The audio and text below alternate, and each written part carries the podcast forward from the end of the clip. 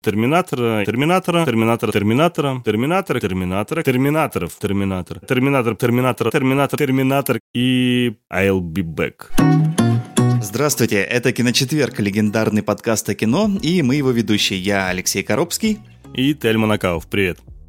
Это пятый выпуск нашего нового сезона подкаста, и сегодня, по традиции, мы начнем его с, со слов благодарности нашим слушателям, которые принимают активное участие в обсуждениях наших выпусков, пишут нам комментарии, в основном на Кастбоксе, также ВКонтакте, и ставят нам звезды и оставляют комментарии на iTunes. Большое вам спасибо, и по традиции мы, конечно же, начнем сразу же с ваших комментариев. Тельман, давай.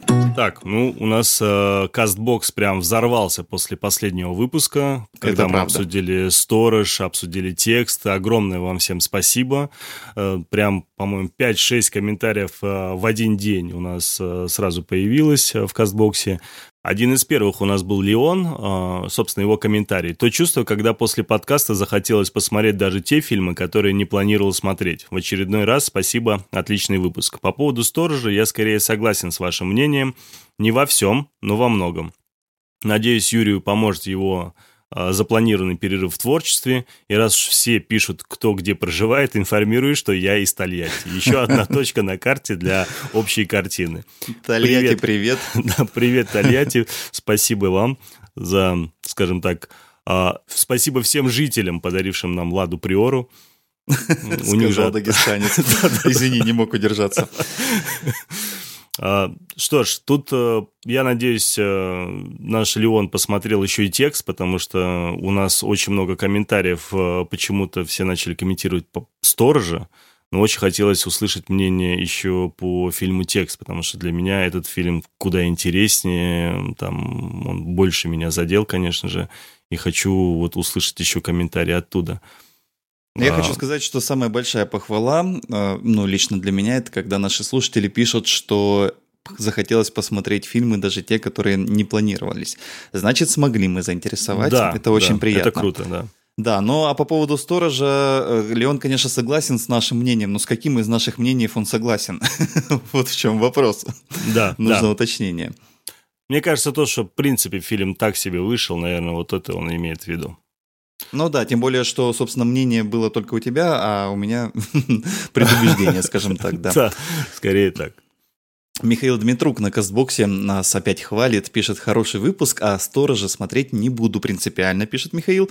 «Спящие» — это, на мой взгляд, рез- редкостного размера подлость. Даже в нынешнем толерантном и добром мире, полагаю, есть пределы человеческой мерзости, после которых человек «умирает» в кавычках. Нет такого больше. А я напомню, что «Спящие» — это, по-моему, был сериал, который сериал, снимал да, Юрий да, Быков. Да. да, я о нем тоже знаю только из новостных заголовков. Я его не смотрел, но, насколько помню, какой-то огромный хайп поднялся тогда. Не хватило пилота, честно тебе скажу. То есть, а там... в чем вкратце была история этого сериала? Он...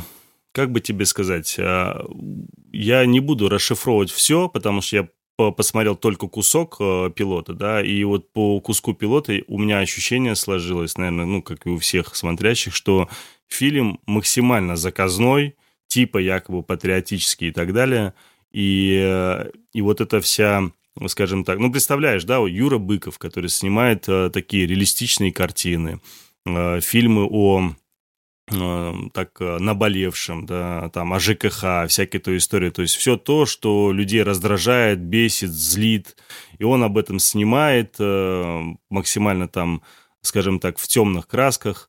И при всем при этом потом, бац, и выходит фильм «Спящие», который, ну, такой, знаешь, максимально попсовый, который больше такой пропагандический, так и так далее, и так далее. И вот это все, естественно, народ взбесил. Он говорит: слушай, Юра, ну куда ты скатился? Где ты? Ты вот такой человек был, снимал такое, знаешь, человеческие такие фильмы для народа. И тут, бац, ты снимаешь фильмы для государства. Ну, то есть вот такой вот вывод был.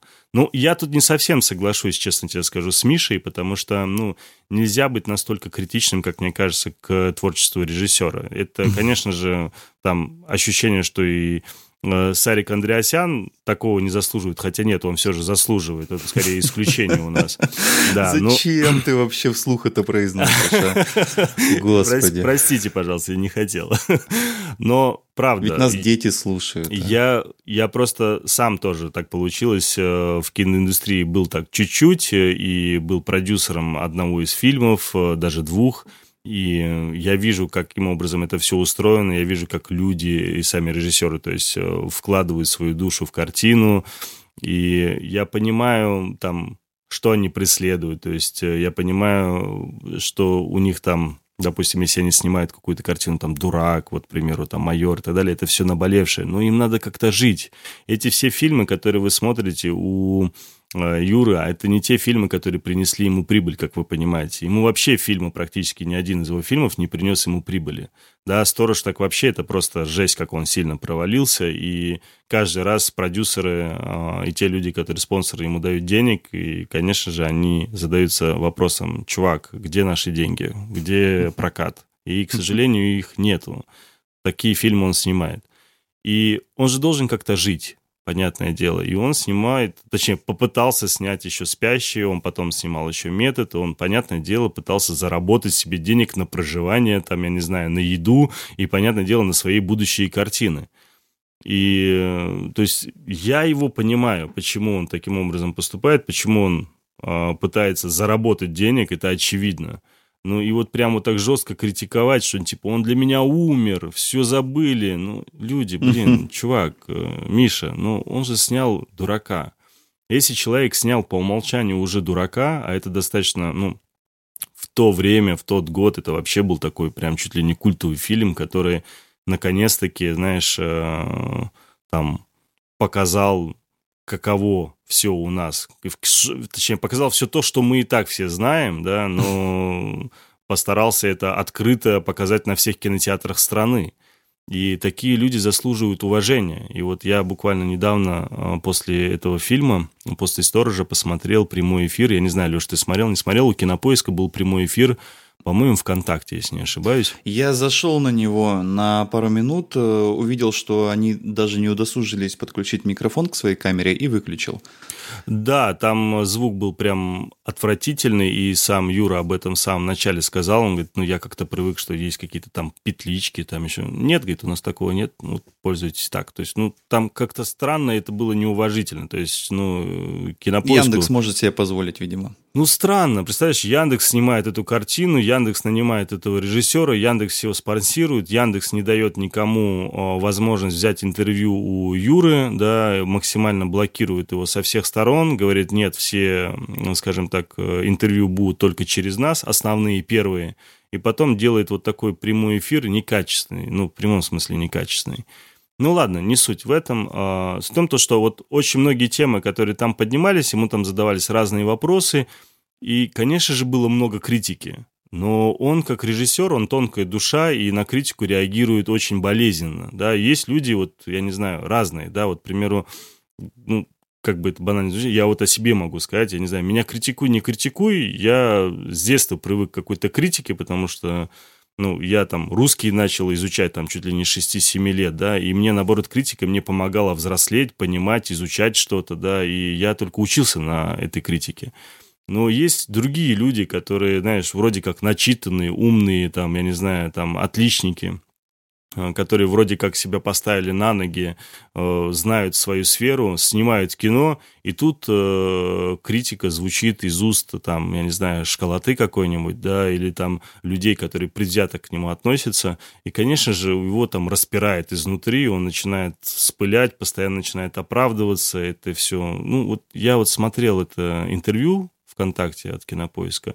Мне было за него прям обидно, мне было его жалко. И вот этот, собственно, Михаил Дмитрук в «Кастбоксе», он тоже прям так озлобленно начинает его комментировать, и мне опять становится жалко Юру. Чувак-то он хороший. Ну, Юра, он очень приятный да, человек. человек. Он хороший, да. Кино плохое и... снимает. Да, но ну, не скажи, меня... не скажи, у каждого свое. У тебя свое видение по поводу его фильмов, конечно, я да. понимаю, да. Но вот нет но, абсолютного но ты же не можешь не согласиться. Да, да, да, но ты же можешь согласиться с тем, что большинству людей в России его фильмы до «Сторожа», по крайней мере, и, допустим, даже до «Завода», очень нравились людям. То есть их большинству это цепляло. Из тех, кто их смотрел, да, я согласен. Да, вот я про это и говорю. То есть, а если большинству нравится, то, в принципе, это уже как бы перевес скорее на их сторону, потому что у тебя скорее может быть что-то, может быть, субъективное видение или еще что-нибудь подобное. Конечно. У меня здесь на самом деле есть другой комментарий, и он связан непосредственно с вот этим сериалом «Спящие».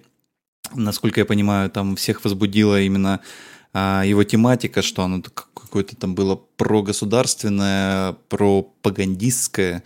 Это одно слово сейчас было. И, типа, люди все возмутились, мол, Юра, как же так, ты продал идеалы. И у меня есть здесь немножко другое соображение. Дело в том, что у нас до сих пор существует такое понимание профессии режиссера как понимание автора. То есть мы считаем, что режиссер – это человек, который через кино выражает какую-то свою позицию. Хотя, несмотря на то, что там сценарии обычно пишут, ну, не в случае Быкова, но обычно пишут там другие люди. И, в общем-то, особенно если брать современное продюсерское кино, режиссер становится профессией достаточно технической. То есть это человек, который выполняет свою работу по координации с работой на съемочной площадке, собственно, съемкам, работы с актерами, работы с материалом, да, и потом создание конечного продукта. И... почему бы не рассмотреть э, всякие там сериалы, какой бы тематики они ни были, как упражнение в профессионализме, как задачу э, для человека, который ее может выполнить в рамках своего профессионализма. Э, замените режиссера на любого другого э, профессионала, на человека любой другой профессии. Я не знаю, самое банальное всегда начинают все с врачей, да, то есть врач не будет выбирать, кому помогать, а кого лечить, в зависимости от его политических взглядов, например. Сантехник не будет отказываться, скорее всего, починить там какой-нибудь кран, если человек, который, у которого этот кран протекает, ему неприятен. Леш, не, извини, что перебиваю, немного неправильные все-таки сравнения, потому что здесь речь идет о творческой профессии. А творческая профессия подразумевает, что, как он творческий человек, он... В, должен э, вникать и понимать, что он снимает. То это можно сравнивать, к примеру, худруком театра. Да, возможно, там, должен. То есть, э, возможно, художником, не должен. Который картину рисует на заказ, да, допустим, ему заказали, ну, нарисуй да. там, я не знаю, портрет э, президента. Да? Он, когда да. его рисует, у него есть свои какие-то определенные штрихи, которые он добавляет, и когда смотрят на картину, говорят: слушайте, ну, хорошая картина. И если плохая, то плохой художник. Если хороший, то хороший художник.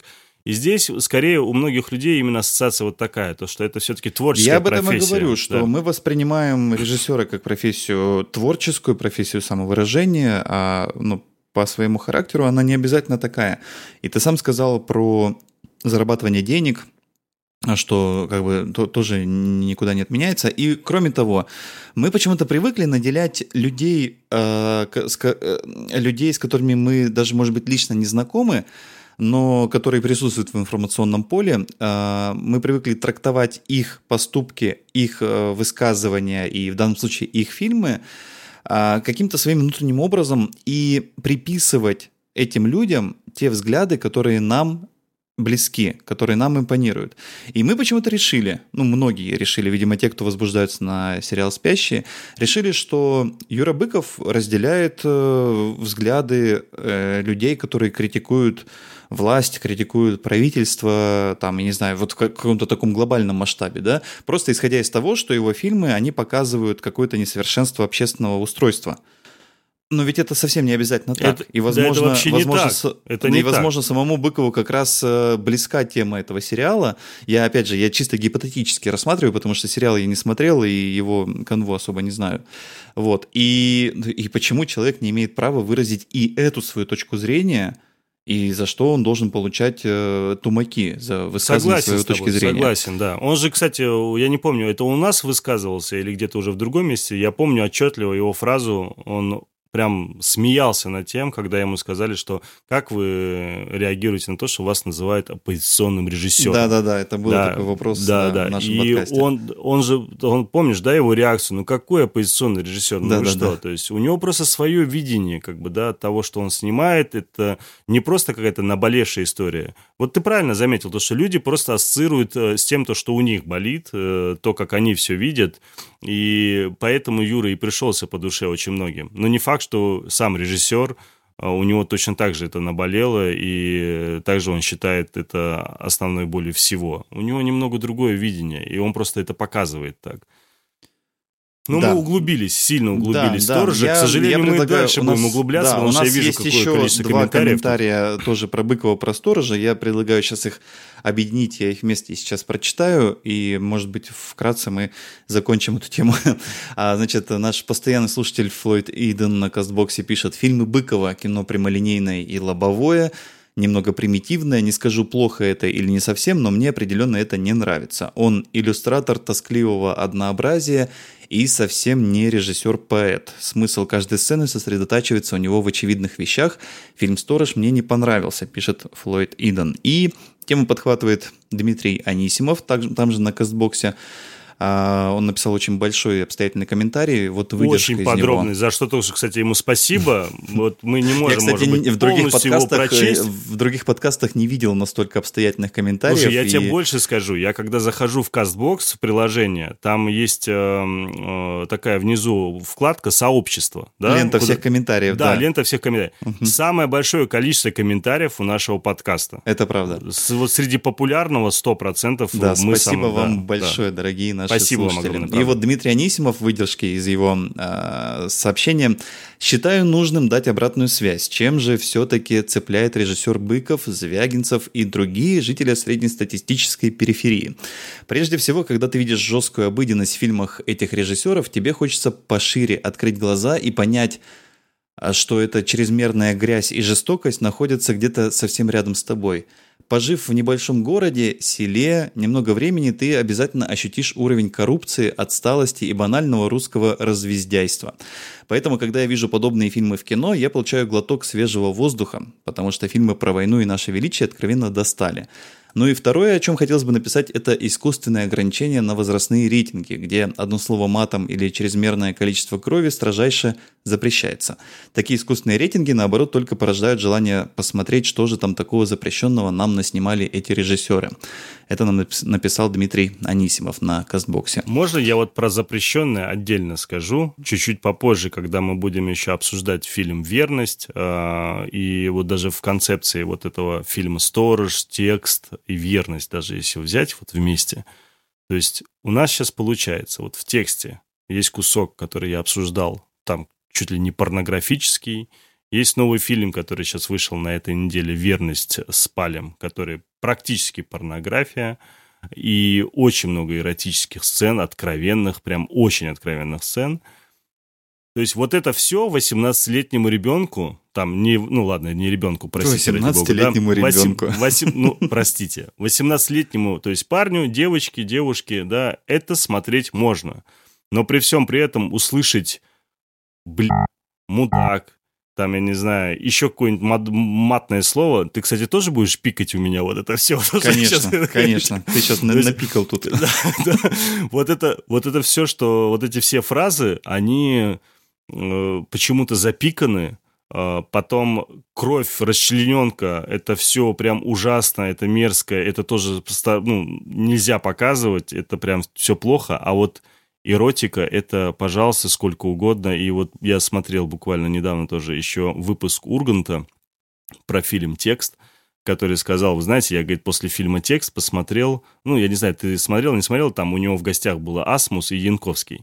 И он, когда с ними обсуждал вот эту сцену, он говорит, вы знаете, я, говорит, специально позвонил Долину спросить, есть ли у нас какое-то законодательство, которое запрещает э, вот такие откровенные сцены в кино. На что Долин ему ответил «нет».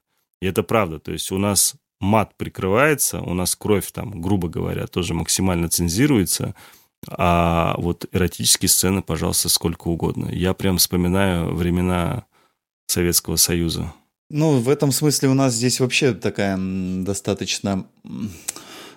лицемерная ситуация, потому что я всегда говорю, что в русском кино складывается, вот в современном русском кино, даже не столько в кино, а в системе его оценки и цензурирования, складывается такая занятная ситуация, когда детям нельзя смотреть, как люди друг друга любят, но можно смотреть, как люди друг друга убивают.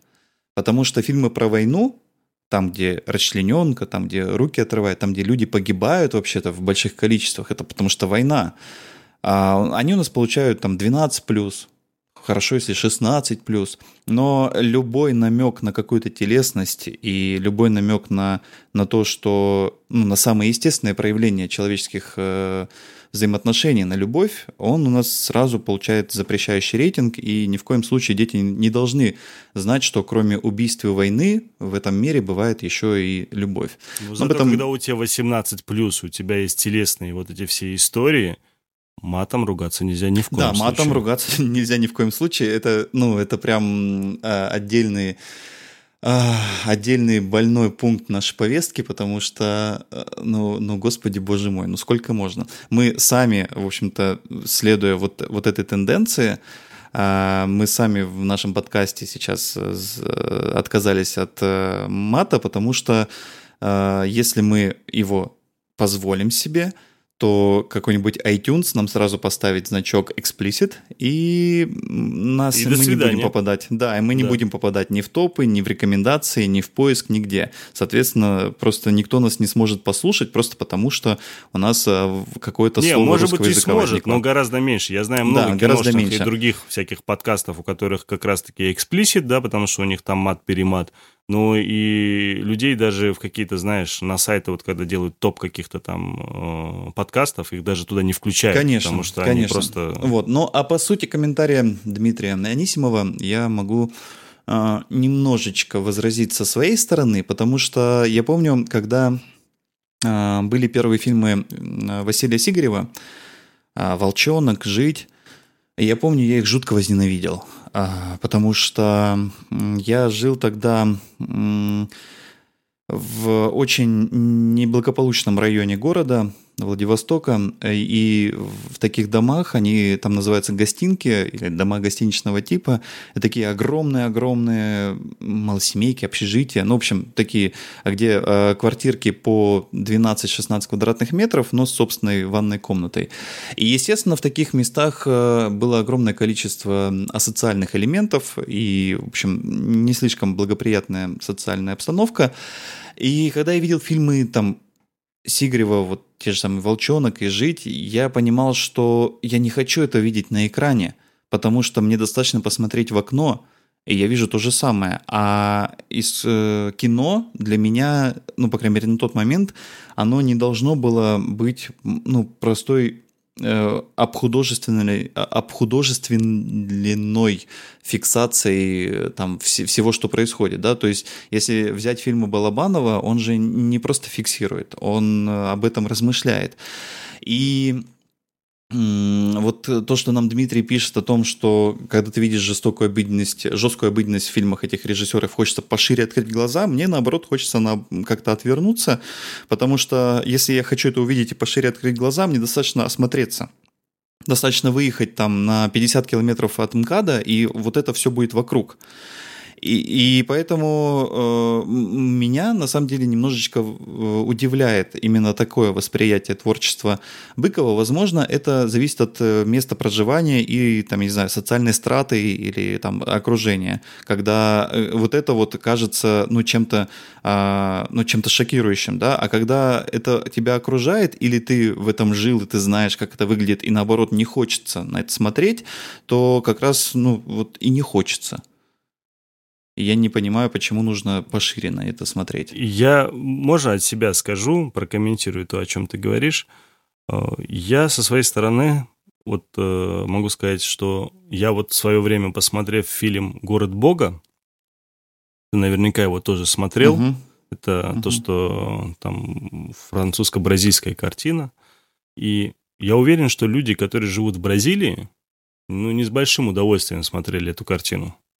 Потому что, ну, это те реалии, в которых они живут, это болезненная их точка, и им наверняка тоже тяжело это смотреть. Но при всем при этом мир, там, эта картина в свое время взорвала. Очень многие про нее говорили, это прям очень многие узнали про то, что творится там в Бразилии.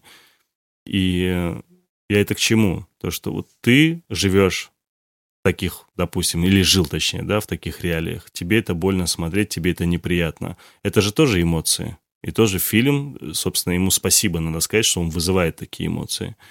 Хотя, честно тебе скажу, после э, фильма «Жить» Зигарева, э, этого, боже мой... Сигарева. Сигарева, да, фамилию забыл. Значит, ну, жить правда, не хочется. Сам... Жить не хочется, это очень тяжелая картина, да. Ну, она, опять же, она вызывает определенные эмоции. Плохо, когда картина вообще не вызывает эмоций. Вот, как, к примеру, «Сторож», ну, не вызывает никаких эмоций. А там вот, хоть это и тяжело, у тебя какой-то негатив, но это тоже эмоции. И представь, что где-то в Штатах, или да, да что там в Штаты, Москва, Петербург, они же не знакомы с той историей, которую показывают в этих картинах, ну, то, что показывает Сигарев. И, конечно же, они там вот, к примеру, люди там из Москвы, которые ходят в обычную школу, в обычный университет, которые привыкли видеть совершенно другое. Они смотрят, блин, неужели такое есть где-то, да, в глубинках, в их ну понимании? Ну ладно, это тоже обобщение, и в Москве, а глубинки, и в Питере блин, есть такие районы. Я знаешь, понимаю, ли? Ну, слушай, ну, есть такие глубинки, я тебе так скажу, вот просто даже... По своей практике могу сказать, что вот в Дагестан, когда приезжаешь, там, ну, девяносто процентов того, что там происходит, люди в Москве и в Петербурге у себя даже в голове представить не могут, понимаете? То да. есть из-за этого здесь все познается в сравнении, и, конечно же, то, что у нас это, там, у тебя, у меня, вот, субъективное мнение, потому что мы, может быть, выросли в таких точках. А большинство-то людей, они же, слава богу, живут более-менее нормально. Я имею в виду сейчас не Россию, к сожалению. Что-то у нас, смотри, хуй, оппозиционный выпуск сегодня получился. Да дело не в оппозиционности, да, мы, мы уже... Отталкиваясь от комментариев просто. Мы, мы такие говорим, что, в общем-то, ну, что там про сторожа говорить, и еще четверть часа уже обсуждаем. А, значит, все-таки неспроста это все. Да. Но есть у нас комментарии и не только про Быкова и про сторожа. Тельман, давай. Да, у нас Михаил Веревкин ВКонтакте писал очень много. Мы с ним прям целую в переписку, собственно, вошли. Вообще, на этой неделе я не планировал смотреть ничего. Так уж получилось, что русское кино я вообще не воспринимаю, пишет Михаил. Мне кажется, все, что... все это чернуха и сгущение красок. Мне хватает того, что я вижу, просто на улице своего города. Я о каких историях узнаю от знакомых. После подкаста задумался над просмотром текста. Если посмотрю, то напишу впечатление. Михаил, я вас очень прошу все-таки написать впечатление. Мне очень интересно мнение о тексте, потому что мы все что-то до этого говорили о стороже, а мне прям очень интересно мнение про текст. Я вас очень прошу, слушатели, если вы нас слушаете и вы смотрели фильм «Текст», мне, правда, очень интересно ваше мнение, потому что, к сожалению, вот по прокату... По... Ну, ты, наверное, сам тоже, Леша, видишь, как это все идет сейчас в кинотеатрах. Текст, к сожалению, у нас вот прям падает на глазах.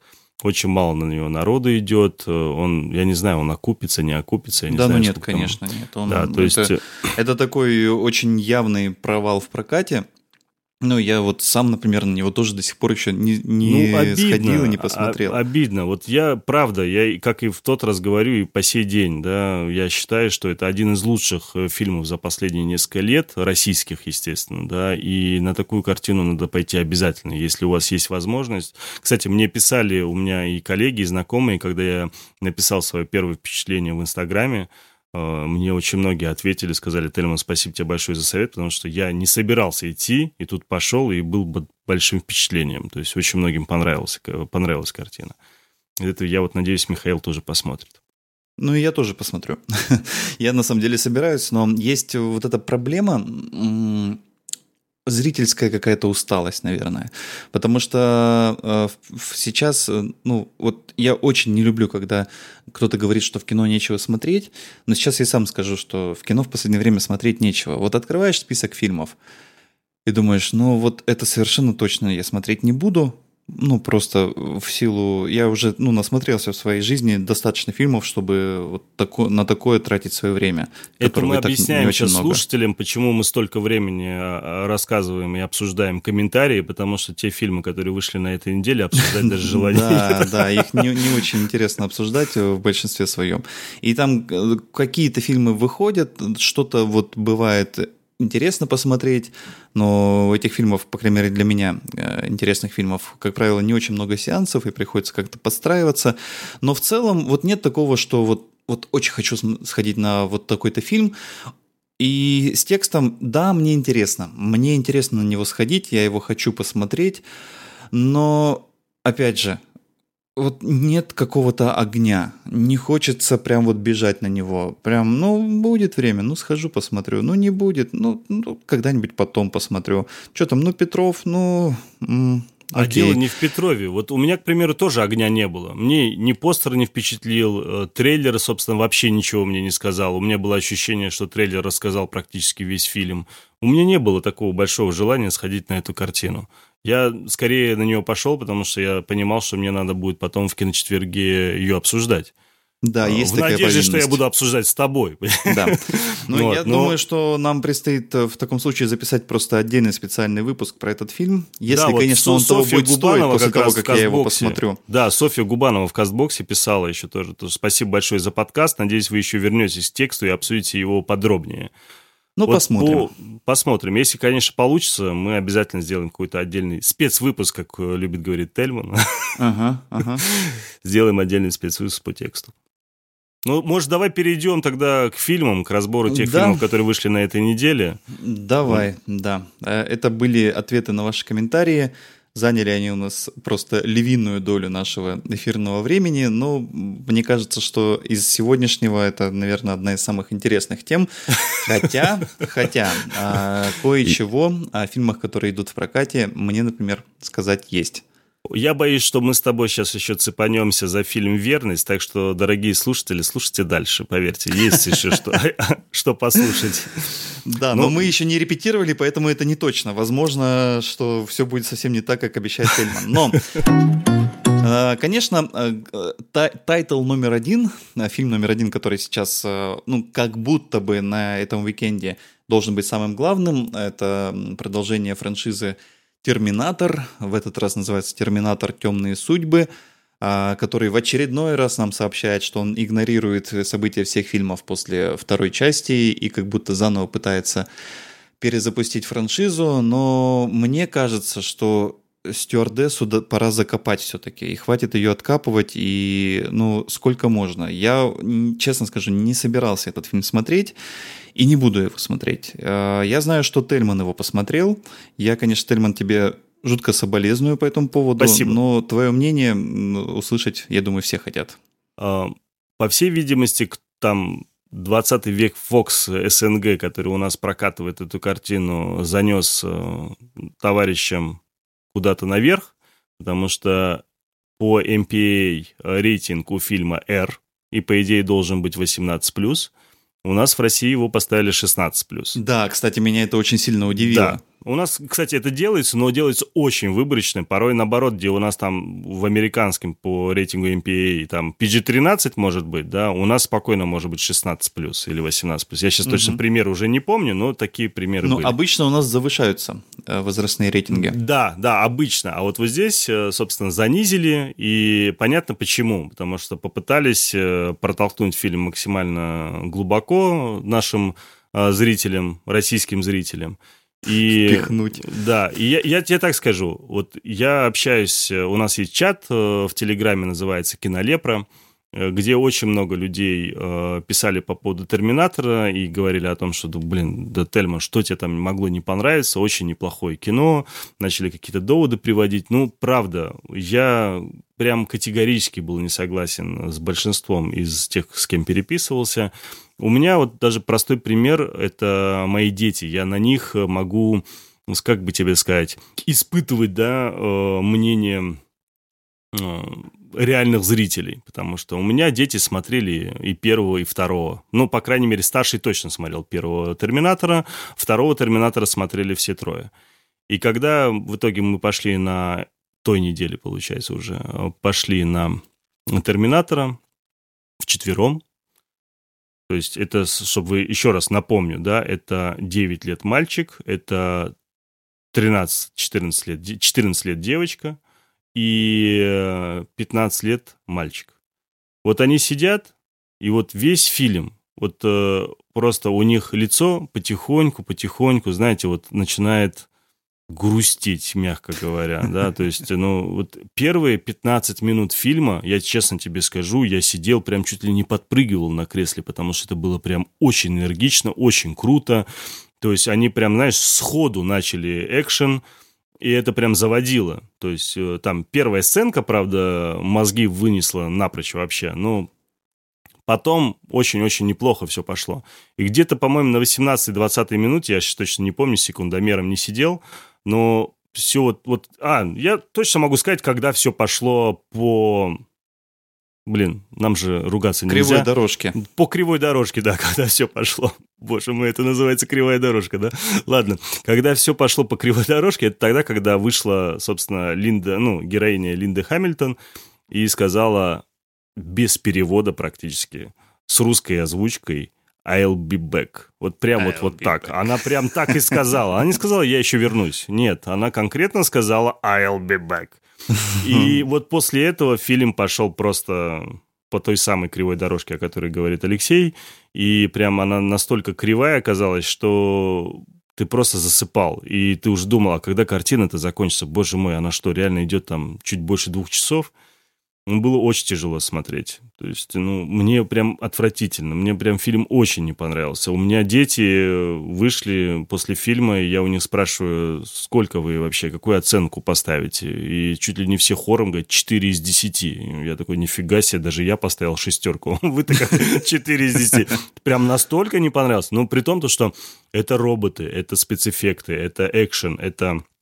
Ну, знаешь, это, по идее, детям должно нравиться. Да, ну, это им вообще не зашло. То есть там нет никаких-то там э, крутых каких-то поворотов сюжета, там идиотские диалоги, просто отвратительные диалоги. Вот какие были вот буквально недавно еще отвратительные диалоги? Помнишь, мы обсуждали фильм? Ну, Быков, например. Нет, до этого еще какой-то фильм был. Да, ну, может быть, да, Быков. Вот на уровне, то есть, ну, прям... Не, но на самом деле, я понимаю, ты про Гемини говоришь. Да, да, да, да, я про Гемини говорю, да. Вот очень многие в чате как раз-таки Телеграма меня винят о том, что, Тельман, ты, блин, не разжевываешь картину, ты не объясняешь, почему она плохая, почему она хорошая, ты как-то поверхностно проходишься по фильмам. Ну, потому что мы, к сожалению, обозреваем такие фильмы, которые особо углубляться не хочется. Вон, когда мы «Джокера» обсуждали, вот, к примеру, я с большим удовольствием углубился в него, потому что это очень достойная картина, она интересная. А здесь, ну, вроде такой режиссер, Тим Миллер, блин, ну, реально ожидал чего-то хорошего. Тем более сценарий и продюсер, а главный, основной, это Джеймс Кэмерон, который снял первую и вторую часть. Вложено почти двести миллионов баксов. Ну, ты думаешь, ну все, ну точно должно быть достойно. Ну и что получилось? Получилось просто откровенно какой-то слив э, нашего любимого Джона Коннора, слив э, Линды Хэмилтон, слив э, Арнольда Шварценеггера. Просто слили и вместо этого добавили абсолютно плоскую, пластиковую какую-то э, героиню мексиканского происхождения, которая... То, то есть, ну, ты не сопереживаешь, понимаешь? Все, что в фильме происходит, у тебя нет какого-то сопереживания, у тебя нет ощущения какого-то... Как бы тебе это сказать? А, у тебя нет ощущения, что ты какие-то, знаешь, эмоции испытываешь по отношению к этой девушке. Тебе жалко ее отца, тебе жалко ее брата, тебе жалко ее саму. Тебе, ну, то есть, как-то... Блин, ну ноль эмоций, вообще никаких. То есть, во-первых, тебе они толком ничего не рассказывают. То есть, тебе просто сходу, сразу, моментально говорят, слушай, вот это, вот это будущее избранное, да, вот все, ты должен на ней акцентировать свой взгляд, свое внимание, и вот ты просто должен понять, что она главная героиня. Все. Почему, зачем, для чего? То есть, этого ничего нет. Просто показывается какой-то ее, знаешь, такой... я не знаю, бунтарский характер, где она такая прям вся типа якобы боевая, и все. Ну, на основе характера, ну окей. С другой стороны, я вот хотел бы еще поспойлерить это такое, знаешь, так немного небольшое отвлечение сделать, но оно для меня очень важное, потому что оно выносит мне мозг. В самом начале фильма убивают э, Джона Коннора. Коннора. Джона Коннора, да. Ну, в самом об этом начале. Все знают, мне кажется. Ну, я не знал, честно тебе скажу. Угу. Я не смотрел трейлер, мне не был интересен так сильно «Терминатор», из-за этого я не знал. И когда его в итоге его убивают, типа якобы проходит там двадцать два года, да, и не настал в итоге тот самый конец света, о котором говорила э, героиня Линды Хэмилтон, и присылают нового терминатора, который должен убить якобы нового героя. Понимаешь, да? И тут я задаюсь вопросом, блин, вы две части гнались сначала за мамашей, потом за парнем, для того, чтобы предотвратить изменения будущего. У вас нифига не получилось, но потом, когда получилось, будущее все равно не изменилось. Появилась новая героиня. Вы сейчас присылаете нового терминатора, который должна убить новую героиню. У вас пока не получилось, но, допустим, даже получится, и вы ее тоже убьете. Не факт, что у вас что-то изменится, потому что, скорее всего, появится еще третий герой, потом четвертый, потом пятый. Я просто к тому, нафига слать в прошлое терминаторов убивать героев, если, убивая героя, вы получаете второго героя, убивая второго героя, вы получаете третьего героя. И просто, понимаешь, убив Джона Коннора и всунув туда девчонку, вы просто, ну, как бы создатели, они разрушили всю концепцию картины, понимаешь? Они э, разрушили всю представление там будущего и так далее. То есть, и мы понимаем, что это будущее может быть абсолютно разным всегда. И неважно, будет этот главный герой, не будет главный герой, ее можно не защищать. Из-за этой главной героини столько людей померло, понимаешь, там отец ее, там брат, еще там куча людей, там куча солдат, которые ее там пытались защитить, которого убил этот терминатор. Куча народу померла. А по факту, может быть, когда терминатор пришел бы и убил бы ее, кто знает, может, появился бы просто третий герой, и все бы остались бы живы, понимаешь? То есть... Ты понимаешь, к чему я клоню? Да, то, что, ну... Да, конечно. См- смысловая нагрузка настолько...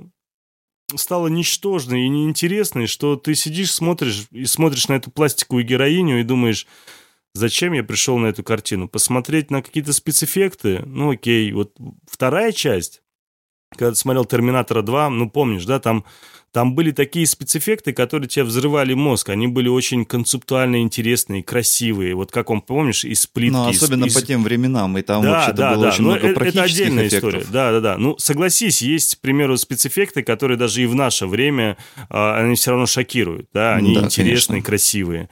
И в разное время всегда по-разному. И тогда «Терминатор два», помнишь, вот этот спецэффект, когда он выходит там из пола, к примеру, с этой угу. плиткой, да? Угу. Или когда там у него там... я не знаю, там, он меняет тело, да, вот это все было новшеством. Здесь попытались какие-то новшества запилить, но они настолько неинтересны, они настолько пластмассовые, ничто не запоминает. Ни один спецэффект, который был в этом фильме, ты особо не запомнишь. Очень многие говорят, я там в сети после просмотра, когда писал отзыв, нарвался там на хэштег, нажал на него и смотрю, очень много писали про то, что им понравилась вот эта битва в самолете. Я не знаю, что там могло понравиться. И мне вот лично вообще ничего не задело. Из-за этого я, по-моему, и так очень-очень много чего сказал про этот фильм. Лишнего даже, наверное. Просто. Ну, вообще, да, я вот удивляюсь, насколько у тебя хватает терпения рассуждать о кино, которое ну, вот просто изначально своим фактом существования не предназначено для рефлексии, не предназначено для какого-то обсуждение и размышления о нем, потому что это банальный случай классической эксплуатации франшизы. Да, да, да. Здесь так. не может и не должно быть, и не предполагается никаких эм, высокохудожественных достоинств или каких-то прорывных э, откровений. Это всего лишь э, очередная работа, не больше того, ни картина, ни фильм, это просто работа, которая э, дала возможность большому количеству людей э, себя трудоустроить, получить зарплату, а потом выпустить этот фильм в прокат, работая исключительно на франшизе, собрать какие-то деньги, причем ну, не слишком успешные. У нас сейчас по результатам этого уикенда фильм «Терминатор: Тёмные судьбы» идет на втором месте даже после «Семейки Аддамс». Ну, то есть он даже на первое место не смог выйти по российскому бокс-офису. И ну, фильм это все говорит... равно окупится. Фильм все равно окупится, потому что у него по миру собрано уже более сто двадцать пять миллионов, ну, в районе сто двадцать четыре миллиона долларов. То есть, учетом того, что у него всего бюджет сто восемьдесят пять, а собрали они уже по миру сто двадцать... Ну, если давайте точно, сто двадцать три шестьсот на данный момент, вот я смотрю на эм ди би Pro. И, ну, он, конечно же, окупится. И, к сожалению, но эксплуатация будет и дальше. Ради вот бога, да. Истории. Просто я не вижу причин, по которым, в принципе, на такое кино людям, ну, чуть-чуть претендующим на то, что они что-то понимают там в кино и в кинобизнесе, ходить на него смотреть, кроме как, ну, аттракционная такая штука, да, то есть можно, конечно, ничего, я не знаю, как колесо обозрения в парке аттракционов. Ничего нового ты с этого колеса не увидишь, если ты уже один раз на нем прокатился. Ну, но люди вот... все равно ходят и, и катаются, да. Ну, то же, то же самое «Терминатор». Я думаю, что еще... А, сколько его уже раз а, перезапускали, да? Я, по-моему, и прошлый фильм а, говорил о том, что он игнорирует предыдущие части, да, и позапрошлый. Да, да. И я думаю, что в течение ближайших там десять-пятнадцать лет будет еще немало таких фильмов, а потом однажды придет и полный перезапуск франшизы, то есть они возьмут, просто отменят всю франшизу и начнут там просто заново, как с Робокопом Ремейк. Было, да? Да, или с Судьей Дредом. А, ну, ну, или вот... Судья Дред ты не трогай, это шикарный ремейк был. Ну, я имею в виду по своей сути, я понял, да, то есть я понял. Они Ой. Не продолжали, а да. перезапустили его целиком полностью. Или там, я не знаю, с... меня на самом деле больше всего, как задевает э, сама концепция стареющего робота. Это примерно как, э, я не знаю, там «Индиану Джонс». Новую часть сняли спустя сколько-то там двадцать пять-тридцать лет, когда, собственно, «Индиана Джонс» уже далеко не тот, каким был. И, ну, там, Шварценеггеру уже, по-моему, больше семьдесят лет, скоро помрет, и либо его придется рисовать, как в одной из предыдущих частей, либо, э, ну, вот уже можно будет перезапускать нормально, по-человечески. Но всегда в воздухе повисает такой алый вопрос «Зачем?». Ну, затем, зачем? Ты же because ответил. Of money, да, because of money, да, потому что мне вот буквально тоже на днях написал знакомый, с которым мы там в свое время общались на кинофоруме. Он мне пишет, говорит, Тельман, слушай, вот тебе вот прям так не зашел «Терминатор»? Я говорю, да, не, не зашел. Он говорит, ну я пойду обязательно. Я говорю, блин, Вов, ну я же говорю, не зашел. Ну вот говно фильм, ну не зачем, что ты делаешь? Он говорит, ну я все равно пойду. Ну там же все-таки Шварценеггер, там Линда, ну как бы я их вместе, ну это же какая-то такая небольшая ностальгия. То есть, понимаешь, а человек разбирается в кино, человек очень неплохо разбирается в кино, у него очень неплохой вкус. Просто проблема в том, что он, у него есть определенные такие, знаешь, внутренние нотки, которые цепляет, вот, собственно, Джеймс Кэмерон и дергает вот за эти ниточки. Ну, это ностальгия, ниточки. Это то, что да, сейчас да, продается да, да, лучше да, всего. Это да, то, да. почему э, снимают этого ужасного «Короля льва» там, и, и прочие диснеевские переделки. Это, ну, это ностальгия, ностальгия приносит деньги. Ну, да, вот поэтому да. это... Опять я же вот возвращаемся очень, к тезису «Because of money». Я очень жду, к примеру, сериал, э, как он называется, «Полицейский маньяк-убийца». Смотрел, не смотрел. Раньше был такой восьмидесятых, девяностых фильм, шикарный. И вот сейчас... Нет. собирается делать э, сериал. И, конечно, я его жду, потому что, опять же, ностальгия. Так что, да, это работает. И, кстати, как раз тоже на теме ностальгии э, еще один фильм, который, в общем-то, я его уже упомянул, э, и который сейчас возглавляет бокс-офис, это мультфильм «Семейка Аддамс». Да, мне, мне очень жаль, что я не смог записать своих детей. Кстати, по поводу детей, чуть-чуть буквально на секунду вернемся к «Терминатору». А, значит, они вот, собственно, высказались, и я им говорю, ребят, давайте я вас, может быть, запишу, как в прошлый раз, вот на диктофон и выложу в подкаст. Они говорят, нечего обсуждать, нечего комментировать. И у меня даже дети говорят, что, пап, спасибо, но здесь нечего комментировать вашим слушателям, так что нет, не надо. И, то есть папа оказался глупее, чем дети, потому что дети просто не комментировали, а папа тут неизвестно на сколько времени...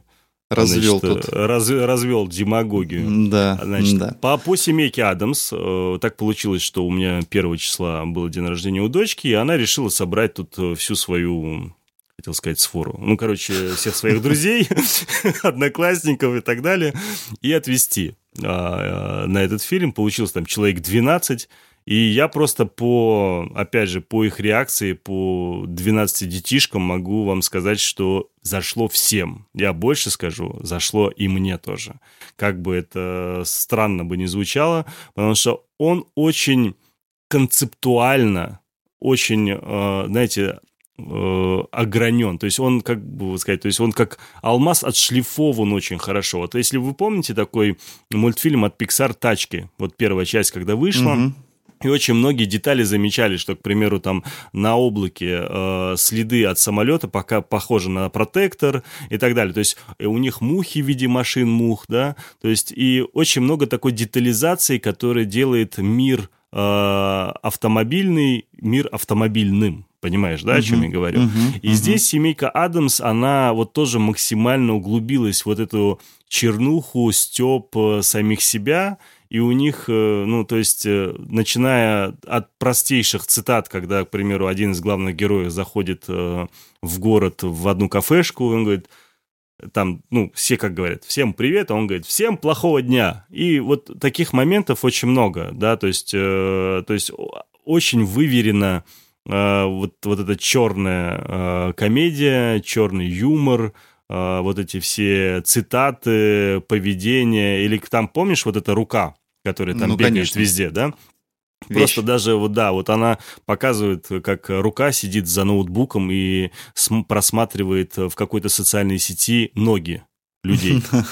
Понимаешь, да? То есть, и вот, вот таких, на неких таких изюминок, да, отдельных таких стебовых, их очень-очень-очень много. И а за счет как этого... дети восприняли художественный стиль этого мультфильма? Ведь он достаточно специфический. Он очень-очень специфичный, и я думал, что он мне прям вообще не зайдет, потому что по постеру, по кадрам, которые я видел первоначально, ну, даже трейлер, мне ничем он не цеплял, и скорее даже такое было некое отторжение. Но во время просмотра ты как-то уже, это у тебя замыливается, потому что, опять же, сам сюжет, он хоть и банален, но вот за счет вот этой детализации самой истории, концептуального, концептуальной подачи вот этой семейки Аддамс, получилось очень неплохо. То есть я, как взрослый, могу сказать, что это вот пойти, к примеру, с детьми, это будет прям не каторга для взрослого человека. А детям так уж вообще всем понравилось. Я не знаю ни одного ребенка из двенадцати, по крайней мере, точно, кто пошел со мной, кто бы сказал, фу, знаешь, это была какая-то там, я не знаю, гадость. Нет, всем все понравилось, очень многие смеялись, и, на удивление, зал был практически весь забит. Ну, это хорошо, потому что я очень люблю оригинальный сериал шестидесятых годов «Семейка Аддамс». Очень люблю я фильм, какого же он там, конца восьмидесятых, начала девяностых «Семейка Аддамс». И когда, кажется, этой весной на рынке представляли вот этот мультфильм, он у меня вызвал прямо какое-то подозрение. Я к нему сразу с недоверием отнесся. Ну, он детский все-таки, Леш. Я знаю твой вкус, ну, так немного хотя бы, да. Я могу сказать, что тебе это навряд ли как раз зайдет, потому что он, он совсем детский. Вот знаешь, когда у тебя уже появляются дети, к сожалению, да, у тебя преломляется вот это чувство какого-то, знаешь, взрослого восприятия всех фильмов. Ты все равно становишься чуть-чуть ребенком, да, потому что прекрасно. Ты детям рассказываешь я, я-то, сказки, я-то этом, стихи, да. я-то мультики с ними сказать. Смотришь, и у тебя преломляется это все. Меня просто тогда зацепила в нехорошем смысле именно художественная реализация картинки, потому что я видел, что там, в общем-то, списаны э, персонажи, они да, списаны да, да, да. даже не, не столько с оригинального сериала, сколько с фильма э, да, собственно, да, «Семейка да, Аддамс». Да. Но как-то все это так странно было нарисовано, и я помню, на кинорынке показывали э, фрагмент как семья это едет, ищет новое жилище, и попутно они сбивают Лерча, и вот он у них теперь становится дворецким, и они заселяются в этот дом. Ну, в общем, как это самое, самое начало этого фильма. Угу. И я смотрел на это дело, и я понимал, что я никак не могу себя э, ну, погрузить э, в, вот в события, не могу погрузить себя в происходящее, потому что меня очень сильно отвлекает ну, какая-то... чересчурная неестественность, там, не знаю, движений, их реализации. И вот И вот через это мне перешагнуть придется, чтобы посмотреть этот ну, мультфильм. Хотя, да, хотя я заходил на сеансы этого мультфильма, так вот, когда залы обходил, смотрел. Угу. В целом там все достаточно красочно, здорово. И действительно, дети, и не только дети, с большим удовольствием смотрят. Ну и, собственно, как показывают цифры бокс-офиса, «Семейка Аддамс» сейчас у нас на первом месте на уикенде. Значит, нашим зрителям, что называется, зашло. И, да, ну, ну юмор... Правда, черный. Нельзя не порадоваться. И, и кажется, знаешь, ну, детям, ну, хотя бы от двенадцати, наверное, и рейтинг правильный, что так и нужно. И младше, наверное, не стоит, казалось бы. Но, с другой стороны, очень много я видел маленьких совсем детей. И вот среди двенадцати, которые с нами пошли, там было порядка четырех детей, которым там в районе восьми-девяти. Им тоже все очень понравилось. Ну, я не знаю насчет того, там, вот этих возрастных градаций, потому что мне кажется, что шутки уров... уровня плохого в семь дня, это как раз для, там, шестилеток посмеяться. Да, ну, это... Поэтому... Ты, нет, я, понимаешь, я же тебе эту шутку привел в пример не в качестве шутки, а в качестве концепции, да? То да, есть, я, я знаю, виду... там подача именно такая да, во всем. Да, то есть там вот именно с точки зрения концептуальности, то, что эта семейка, она во всем э, пытается максимально очернить, да, то есть... Ну, вот... ну они, они живут в противофазе, да. Да, у них, да, да, и эта как, противофаза, она очень хорошо показана. Да, там, вот да, вот да, да, да, то есть они смотрят, открывает она окошко, там просто дождь, знаешь, гроза, это... Боже, какая прекрасная погода. Или, да, к примеру, да, да. когда она просыпается, у них же есть еще один персонаж, который есть на постере, но... Пока ты не смотришь мультфильм, ты не понимаешь, что этот персонаж вообще присутствует. У них один из персонажей этого мультфильма — это сам дом со своим ага. духом, ага. да, и он тоже он, такой да, же, как и они. Был, да. да, он, нет, я имею в виду в мультфильме, я не ага. думал, что будет тоже на этом акцент, и он прям там на нем хорошо отдельно сделан акцент, потому что они в него вселяются, потому что он как раз-таки такой, типа, он всех до этого убивал, всех жителей, да, своего дома. А тут вот, к примеру, она, там, главная героиня, встает с утра, и тот начинает там дом, знаешь, там шатать его, там начинает там какие-то звуки, еще что-то. И она такая: боже, опять ты сегодня в плохом настроении с утра? Давай я тебе приготовлю кофейку. Берет, готовит кофе, выливает в унитаз и смывает. И дом такой, такой, знаешь, типа адреналин ему там пришел, знаешь, нему. Хорошо. И вот таких очень моментов очень много, понимаешь, ну такие стебовые, тонкие. Вот этот момент с рукой и с ногами, к примеру, зал... Большинство там, к примеру, ну, я не знаю, ну, процентов шестьдесят-семьдесят, которые были взрослые, все заржали, а дети не поняли. Понимаешь, дети такие, ну, в чем прикол? Рука смотрит ногу на каком-то компьютере. Никто ничего не понял. А взросляки все поняли. Очень смешно. Да. Но, тем не менее, я хочу сказать, что, в общем-то, на «Семейку Аддамс» у меня почему-то больше желания сходить, чем на «Текст». Я буду, я буду над собой работать, да, я схожу и на «Текст» тоже. Окей. Я предлагаю перейти дальше, потому что, ну, «Семейка Аддамс» — это, конечно, прекрасно, но есть э, фильм, который, наверное, очень многие сейчас... Заслуживает внимания. Да, заслуживает внимания, и сейчас все его обсуждают у нас э, также на уровне, как и «Текст». Это фильм «Верность», э, который сняла, как ее... Нигина Сайф... Сайфуллаева. Сайфуллаева, Сайфуллаева. Да, да. Сайфуллаева, Боже, даже да. мне тяжело сказать. Ну вот... Этот фильм э, был представлен в этом году на Кинотавре, он номинировался на главную награду, но получил специально диплом жюри, и э, с тех пор, после кинотавровских показов, э, все критики исходили э, в восторгах о том, что это самый откровенный фильм э, российского кино, по крайней мере, последних э, лет, и, в общем-то, об этом, ну, об этом писали абсолютно все. И на это делался акцент в трейлере, который в последнее время крепился к фильмам восемнадцать плюс, потому что фильм, естественно, восемнадцать плюс, и там трейлер был такой м-м, креативненький, то есть он там постоянно акцентировался восемнадцать плюс, и текст был такой, что э, этот фильм, в котором люди курят, пьют и занимаются беспорядочным сексом. А, в общем, ничего не рассказывая о сюжете этого фильма, трейлер неплохо его продавал. И это фильм, который мы с Тельманом по, по отдельности посмотрели на этой неделе. И я так понимаю, что у нас сильно разошлись мнения о фильме. Кто первый? А, ну, давай, я не знаю, давай я скажу, что а, мне фильм понравился. Хорошее кино. И а, мне понравилось а, то, на какие темы а, этот фильм говорит. А, тебе, я так понимаю, фильм не понравился? Категорически. Прям категорически. Прям категорически. Но я у меня могу есть, разобрать у меня есть его подозрение, по особенно исходя из того, что ты уже сказал сегодня о нем, немножко раньше. А у меня есть подозрение, что он тебе не понравился не по своей сюжетной фактуре, а по своему художественному решению. Нет, мне он не понравился именно по сюжетной фактуре. То есть mm-hmm. мне э, сюжетно, точнее, мне вот все, что ты говоришь э, по части визуализации, да, то есть про порно, то, что я сказал, это просто слова. Но по факту, конечно же, э, все, как это было реализовано визуально, более-менее еще сносно. Мне не понравилась именно, собственно, общая подача, общая смысловая нагрузка. Я не могу сказать, что я не понял картину, потому что я ходил с несколькими людьми, которые... Мне начали убеждать, что Тельман, ты просто не понимаешь этот фильм. Ну, ты давай не я понимаешь в двух словах женщин и так далее. Расскажу, о чем фильм, да, и потом давай. Ты расскажешь, чем же он тебя так сильно раздражает. Этот фильм о дисфункциональной семье, в которой э, давно уже, видимо, нет секса, и в которой э, чувственная сторона стала очень однобокой. Если говорить проще, то женщина в этой семье все еще любит и испытывает нежность к своему мужу, а со стороны мужа уже давным-давно нет никаких даже признаков тепла и какого-то, не то чтобы даже любви, а особенного отношения к своей жене.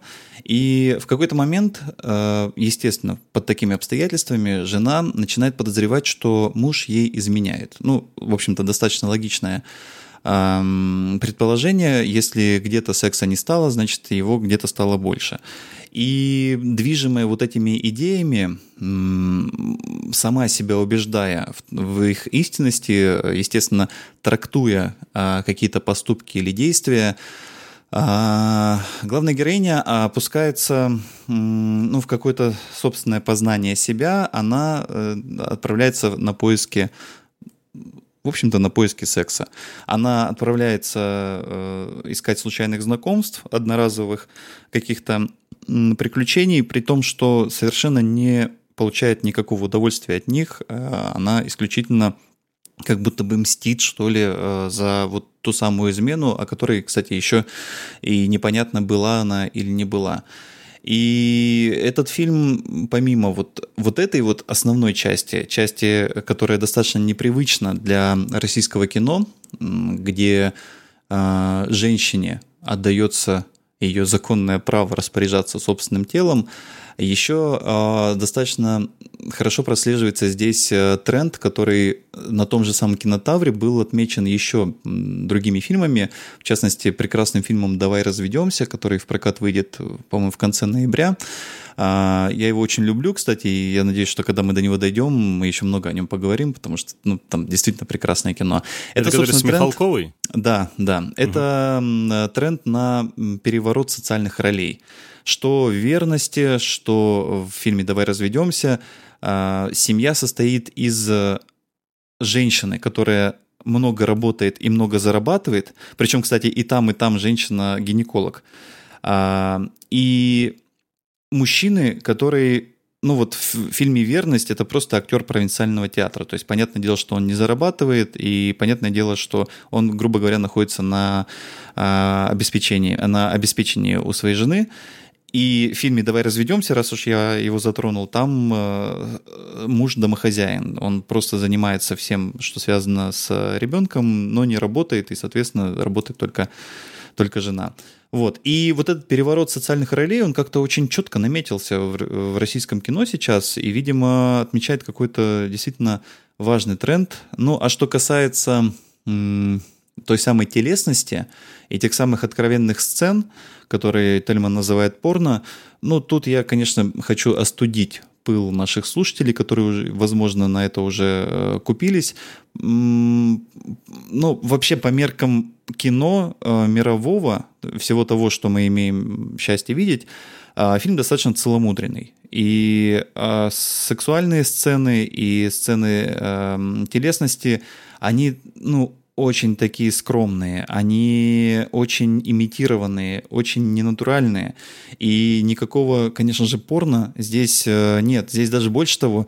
Здесь то, что называется full frontal nudity, полная фронтальная обнаженность, присутствует только женская.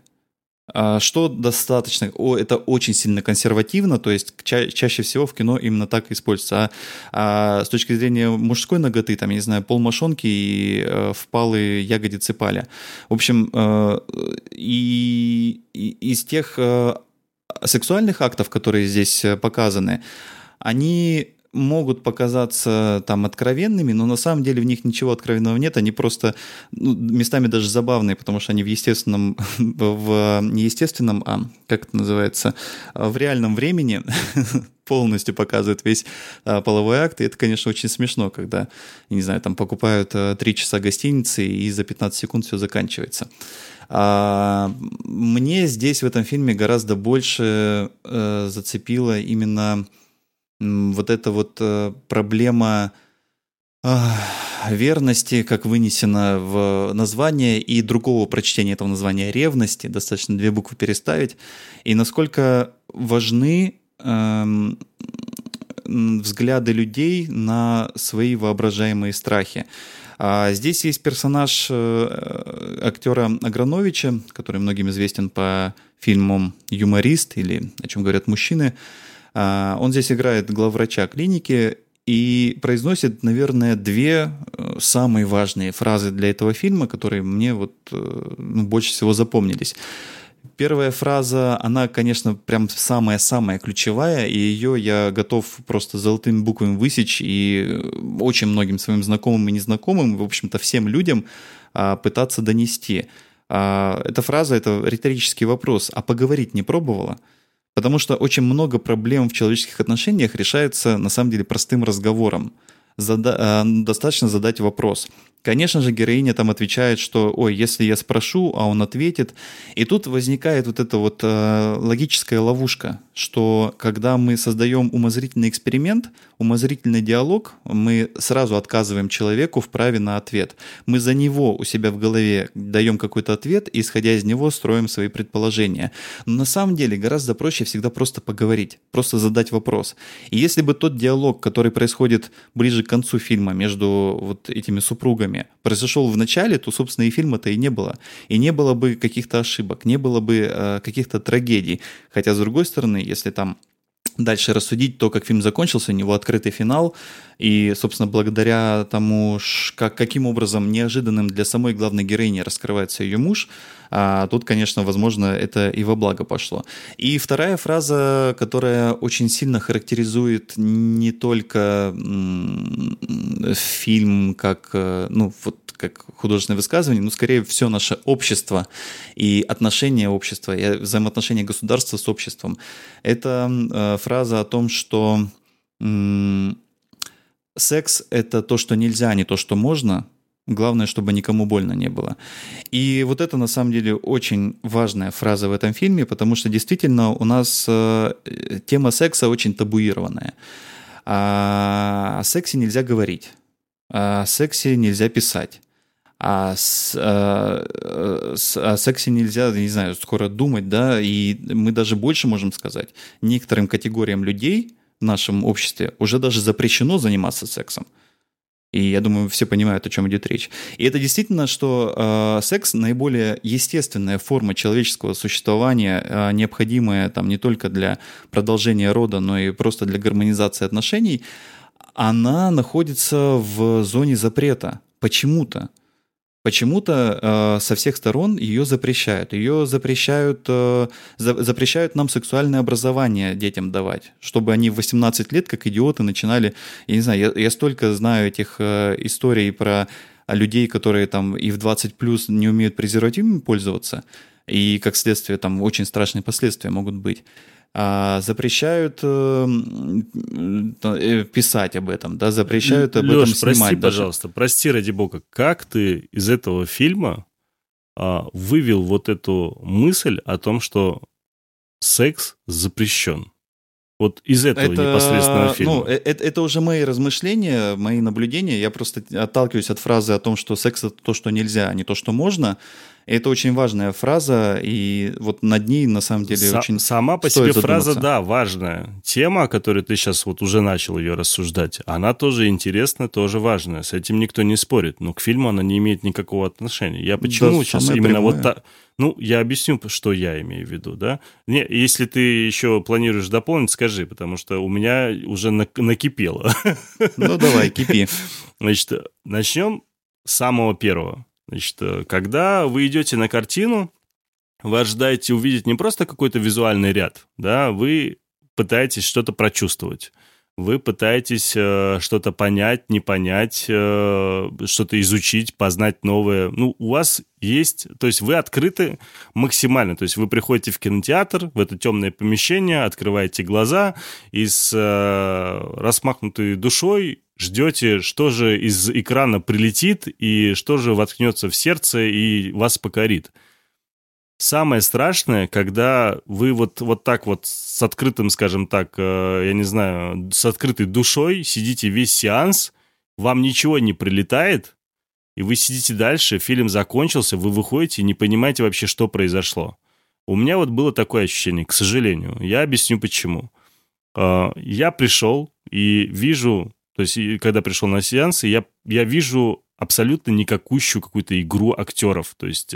Паль, который достаточно талантливый парень, при том, что он не актер, он сам об этом говорит. Но он здесь, ну, его режиссер, это проблема режиссера, она должна раскрывать своих э, актеров, она должна раскрывать в них персонажей, она этого не сделала. То есть ни Александр Паль, ни, как ее, Евгения Громова, по-моему, да? Угу. Э, я сейчас не помню точно ее имя.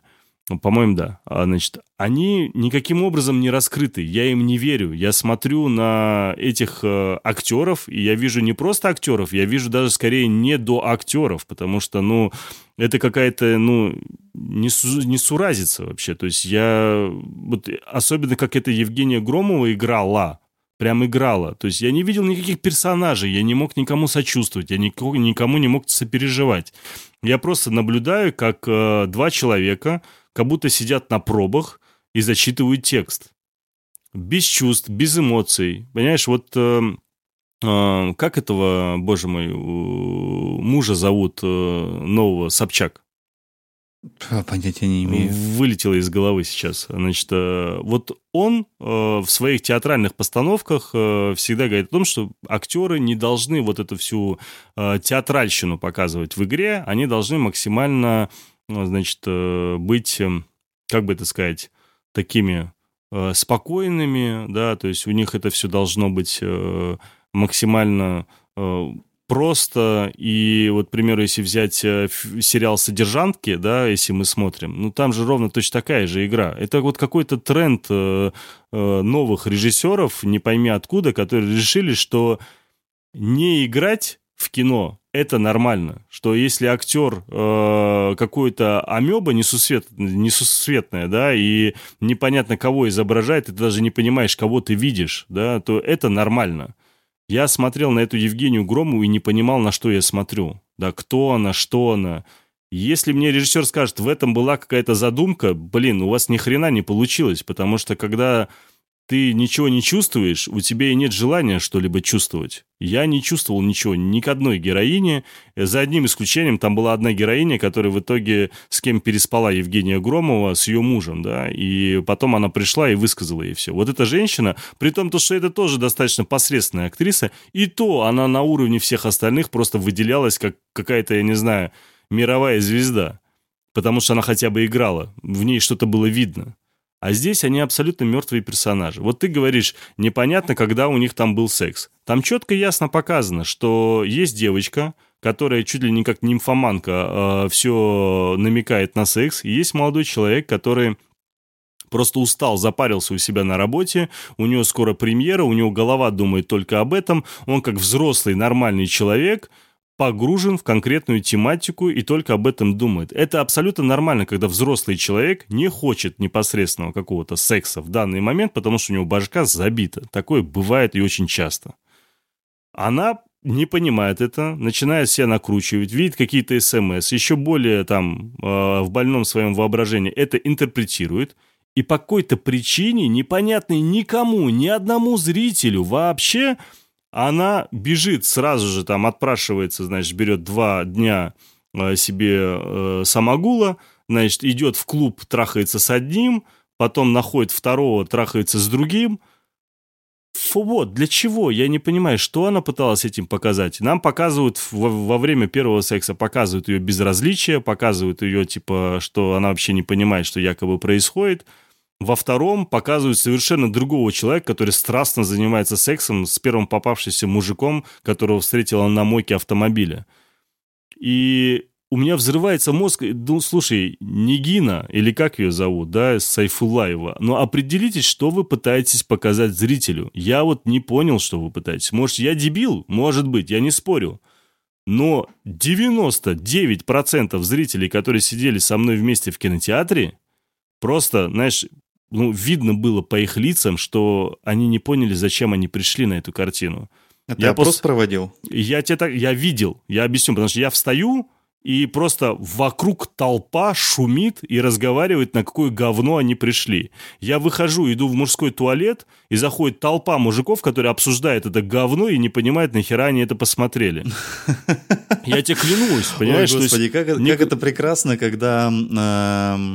Э, я уже не говорю как, о том, что как, немало как людей называется? Просто вышли с сеанса и ушли. Вообще как просто встали и ушли. Сейчас очень популярно говорить. А белые, цисген... белые цисгендерные гетеросексуальные мужчины рассказывают о том, как должны себя чувствовать, воспринимать женщины, И, и, и почему они ведут себя неправильно, а должны вести себя иначе. Не, не, не, не. Я ты не знаешь, то, су... что я... ты не понял мотивацию этого персонажа, это скорее, ну, это твое непонимание, да, не, не, не, и ты... именно связано я с тем, что дос... ты не женщина. Не, не, Потому Леш, что я, я не досказал, я не фильм. это имел в виду. Я не это имел Но ты в виду. именно я... это и сказал. Я это сказал, да, но я не совсем это имел в виду. Потому что мне вот не понравилось абсолютно все, не только это. Это часть, которая меня, может быть, задела. Ты мне сейчас скажешь, ты как мужик это не понял. Ты как мужик, к примеру, там что-то, что-то. У тебя субъективное видение женщины непосредственно этой. Потому что вот там, к примеру, была девушка там в компании, которая подошла и сказала: Тельман, а я вот понимаю, почему она так поступила. У нее есть мужик, который вообще непонятно кто, непонятно что, занимаясь какой-то творческой профессией, которая вообще э, не прибыльна ничего. Она сидит дома, тоже и работает, сама зарабатывает деньги, приходит домой, секса у нее нет, вялая жизнь, живет с каким-то нищебродом и непонятно вообще что. И абсолютно неудивительно, что она пошла налево. Я сижу, смотрю на эту женщину и не понимаю, что она несет.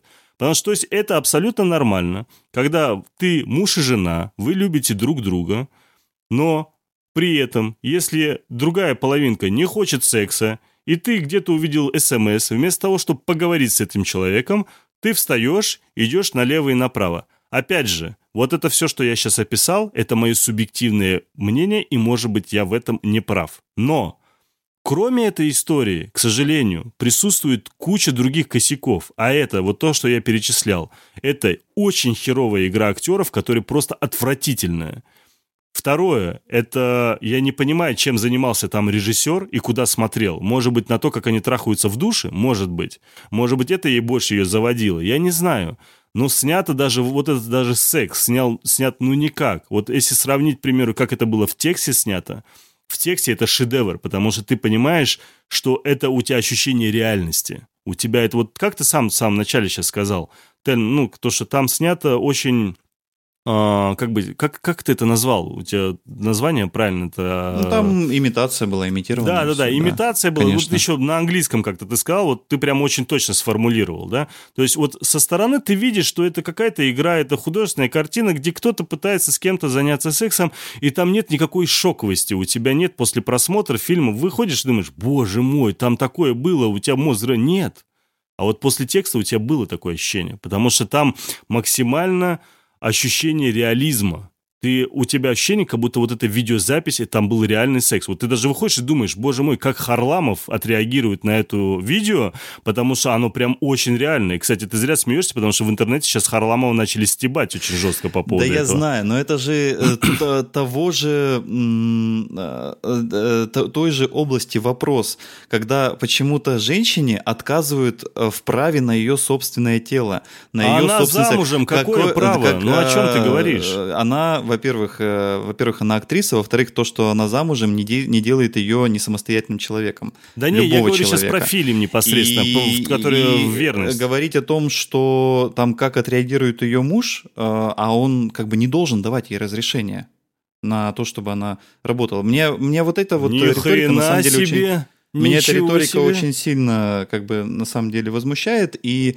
И твое восприятие, я, ну, я примерно этого и ожидал, честно скажу. Я очень хорошо помню, был у нас такой стыдный проект «Арги-барги», где мы обсуждали э, фильм «Кто там?», и ты там как раз э, сильно отстаивал вот эту позицию, что... А что за фильм типа, «Кто там?», напомни, пожалуйста. Э, с Киану Ривзом, э, когда ты говорил, что ну а как же, ну... А, он все же, вспомнил, Он да, же да. нормальный мужик, если перед ним стоит э, там голая, красивая девушка, почему он должен отказываться от секса? Угу. Ну, это вопрос... Э, выбора в первую очередь, и как раз мотивация персонажа здесь достаточно прозрачна, я имею в виду главную героиню, потому что я разговаривал, вот я ходил со своей любимой на этот фильм, и мы с ней тоже этот фильм много обсуждали, и понятное дело, что, например, ну вот нам с нашим мировосприятием проблемы, поднятые в этом фильме, возможно, не слишком-то близки. Вот проблемы там э, ревности без, бессловесной, да, когда вместо того, чтобы поговорить, начинаются какие-то догадки и интерпретации. Но э, из жизненного опыта и из разговоров с разными женщинами, в первую очередь, девушками. А вот поступок главной героини, когда она как бы для себя, для того, чтобы у себя в голове отомстить этому мудаку, начинает идти на совершенно бессмысленные... Да мудак-то он почему? Какие-то... Ну, я же говорю, у себя в голове, у нее mm. в голове это существует, понимаешь? Mm-hmm. То есть как раз то, о чем я говорил с самого начала. Вместо того, чтобы поговорить, а это главный вообще инструмент взаимоотношений человек, людей, она, значит, идет и думает, сейчас я ему отомщу. А когда, собственно, приходит к моменту мести, ну, понимает, что это ну, какая-то полная бессмыслица. Вот я лежу тут в гостиничном номере «Люкс», который выглядит как клоповник, смотрю в потолок, а тут какой-то чувак возится на мне, двадцать секунд повозился, отвалился. Ага. Типа, что произошло? Ну, то есть, э, то, что ты не понимаешь мотивацию женщины, это именно, ну, потому что ты не способен этого понять, скорее всего. Леш, повторюсь. Это отдельная история, которую я просто хотел оговорить, но я не хочу на ней зацикливаться, потому что оно, это мнение мое субъективное от данной ситуации, вот, никаким ну а образом касается... не повлияло на фильм, на мнение о фильме. Да, что на мнение о фильме т- не повлияло твоего... именно качество, как было твоих снято. Слов понимаешь? Об актерской игре. Ну, я, конечно, с этим вообще не могу согласиться, потому что, э, ну, во-первых, э, кино — это не театр. И здесь очень сложно отделить ну, человека на экране от его роли. Потому что, когда в театре мы видим это в реальном времени, мы понимаем, что вот он в образе там, от начала до конца. Мы можем увидеть, когда образ заканчивается, например, на финальном поклоне. И ну, там очень часто видно преображение актера. Кино же состоит из очень маленьких кусочков, и актерская игра в кино, она сильно отличается. И для того, чтобы оценить актерскую игру ну, вот в каком-то ее в кино вот во всей полноте, нужно, ну, хотя бы, я не знаю, хотя бы что ли, посмотреть интервью с этими а, актерами. Ну, то есть увидеть их каких, в какой-то реальной жизни, что ли. Да я, я не, не должен о том, что смотреть интервью. Зачем? А, я, например, считаю, что здесь очень правдоподобная и очень крутая актерская игра. Слушай, я, я не когда знаю смотрел... этих людей э, вживую, я, ну, к, там, к, Паля я где-то, ну, Паля я видел в, скорее в фильмах, и вот Паль как раз, он везде абсолютно одинаковый. Я ни разу не видел, что Скажи Паль... мне, пожалуйста, какой первый фильм, который ты посмотрел с э, Аль Пачино, допустим? Наверняка «Крестный да. отец». Один из первых. Да нет, не уверен. Ну, какой? Скорее, какой-нибудь «Запах женщин». Наверное, «Запах женщин», к примеру. Да. Вот скажи, вот сцена в суде. в тот момент, когда он защищает этого парня, и вот эта самая знаменитая его речь. Ты посмотрел этот фильм, ты можешь сказать, человек хорошо сыграл или нет. Знаешь почему? Я могу Потому сказать, что... что эта сцена очень круто написана. Не просто, она, она очень и круто сыграна снята. Очень круто. Она еще сыграна очень круто. А это, об этом говорят, уж прости меня, все абсолютно, что Аль Пачино я, я согласен. сыграл я согласен. ее очень круто. Я, вот скажи я мне, же не спорю. А вот мне надо смотреть после этого фильма интервью с Аль Пачино для того, чтобы понять, хорошо играл Аль Пачино или плохо? М- я считаю, нет. нет. Нет, вот из-за надо. этого я считаю, да, что да. мне не нужно нахер смотреть, извини меня, мнение или какое-то интервью этой Евгении Громовой. Мне насрать, как она себя в жизни ведет. Я не то, что к ней не прочувствовался. Моя мысль другая была. Не то, что... У меня вообще не было никаких чувств и ощущений, потому что у меня было ощущение просто как будто какая-то вот непонятно что, амеба одна, амеба вторая, о чем-то говорят, и это настолько наигранно, настолько неестественно, настолько... непрофессионально бы я даже сказал, и не побоюсь этого слова, что у меня прям внутри все кипело. Я честно говорю, у тебя я... вот да, дело в том, что у тебя хейт-спич, у тебя, у тебя прости, вскипело, прости, и, прости. и тебя как бы все раздражает. Но э, я вот, например, смотрел этот фильм, и мне наоборот, вот э, игра именно Громовой нравилась больше всего. Конечно, там есть еще и Агранович, э, который прям, ну, вот одним там своим взглядом, да, все повергает. Не, он Но, просто... Э, если брать Паля, ну, Паль там в, общий, в общем смысле такой театральный задник, то есть он как фон.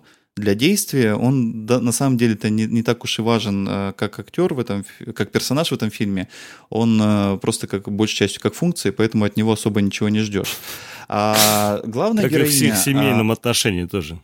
А, да, а главная героиня вот как раз мне очень понравилась в том смысле, что это очень естественно. Во-первых, мне очень понравилось, это, конечно, заслуга и режиссера, и оператора, как бессловесно и невербально считывались взаимоотношения между мужем и женой, и вот ее взгляды в его сторону, какие-то мелкие жесты или крупные движения, и как это показано, ну вот с точки зрения даже твоей любимой киносемиотики, я особенно про, про это вспомнил на моменте, когда из автосервиса она выходила, и, значит, ну, у джипа зажглись фары, потом он медленно поехал, ну там просто так это читается, как, как книжку с большими буквами читаешь, это очень круто.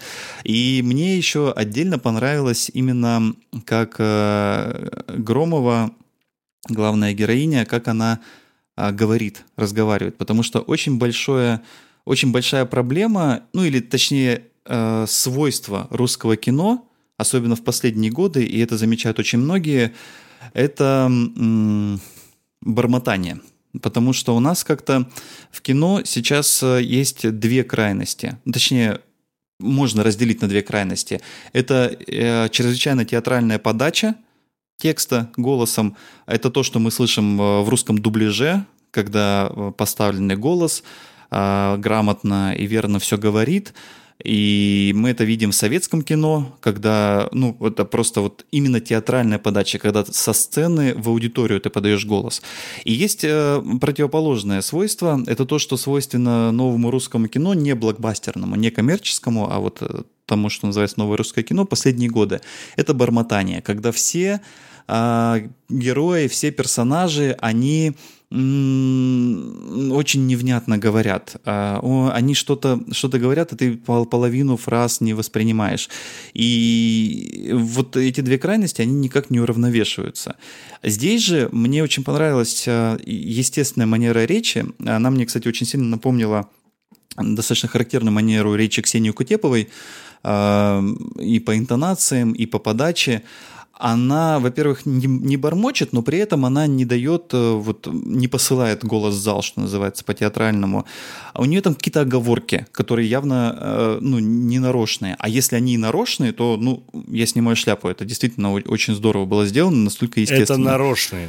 Точнее, не Хорошо. нарочные. Точнее, вот. не нарочные. А, а если они не нарочные, то это прям, ну, это отдельное, отдельное здоровское решение режиссера, и я очень благодарен за это, потому что... Что он речь... это оставил? Она. Что речь она? Что она? Э, естественная, речь натуральная, речь настоящая. Они говорят не по тексту, они говорят по-настоящему.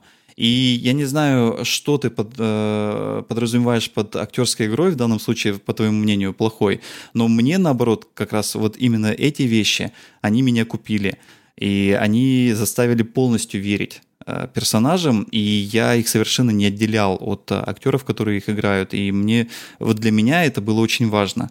Поэтому я, ну вот в этом месте я с тобой не соглашусь. С точки зрения актерской игры, например.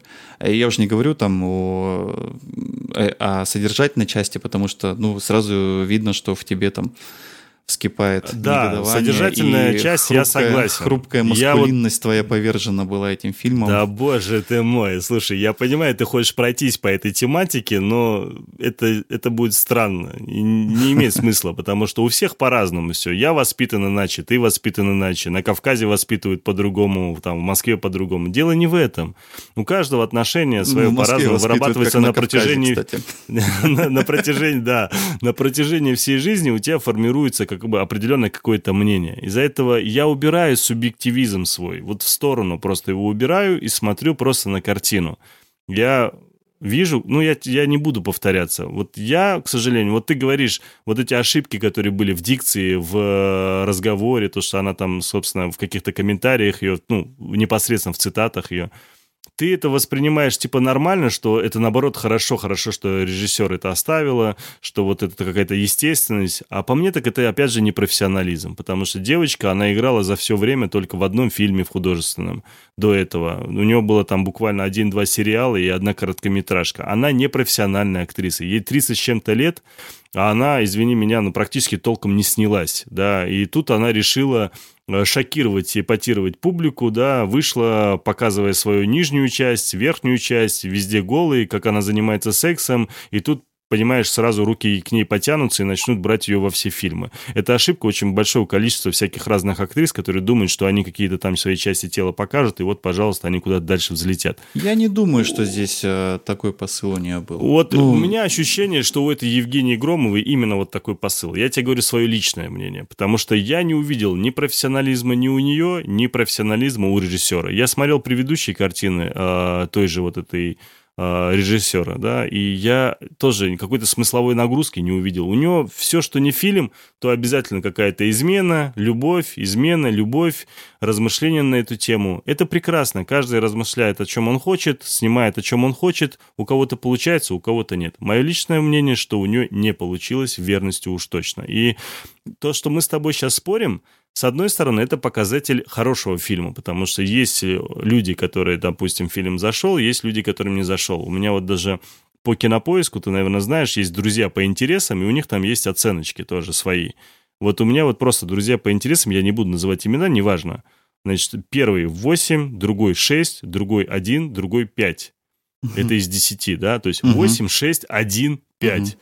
Представляешь, какой разброс, да? От единицы Слушай, до восьми. Слушай, это же прекрасно. Да, я и вот говорю, это с прекрасно. Одной стороны, да, это с одной гораздо стороны, лучше, это чем ты да. смотришь на слово «Терминатор» и понимаешь, что ты даже не хочешь идти, да, даже, с... даже думать об этом фильме не хочешь. Согласен. И я тебе честно тебе скажу, у меня там на второй день, у меня даже было желание пересмотреть для того, чтобы понять, может быть, я реально что-то не понял, Леш, потому что у меня было ощущение, что, блин, ну, у меня такое редко бывает, когда я смотрю, я очень люблю всякие детали, ты знаешь, да, и мне важно вот, скрупулезно просматривать картину, мне было желание даже второй раз посмотреть, не ради порно-сцен, а ради того, чтобы понять, может быть, я что-то упустил, понимаешь? Может быть, я что-то упустил, я не знаю, в вот этом, как тебе сказать, э, вот этой химии двух актеров, которые, которые должно было быть, и я ее не увидел. Может быть, я упустил что-то в профессионализме, может, я вообще по-другому взглянул бы на картину. Блин, Но... я два дня после фильма еще, э, вот мы, и мы обсуждали вместе, и я размышлял по поводу финального кадра этого фильма, потому что,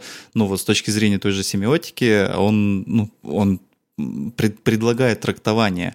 И я до сих пор не могу, кстати, его для себя истрактовать однозначно. А почему? Там же очевидно все. Ну, ну как вот мне показалось. Мне. Самый последний кадр, они, собственно, едут в машине, останавливаются нет, нет. на трассе. И когда уже останавливаются на трассе, кадр показывает, последний кадр фильма, показывает, что машина стоит на одном из виадуков, и показывают вид сверху, чуть ли не как будто не с дрона снято.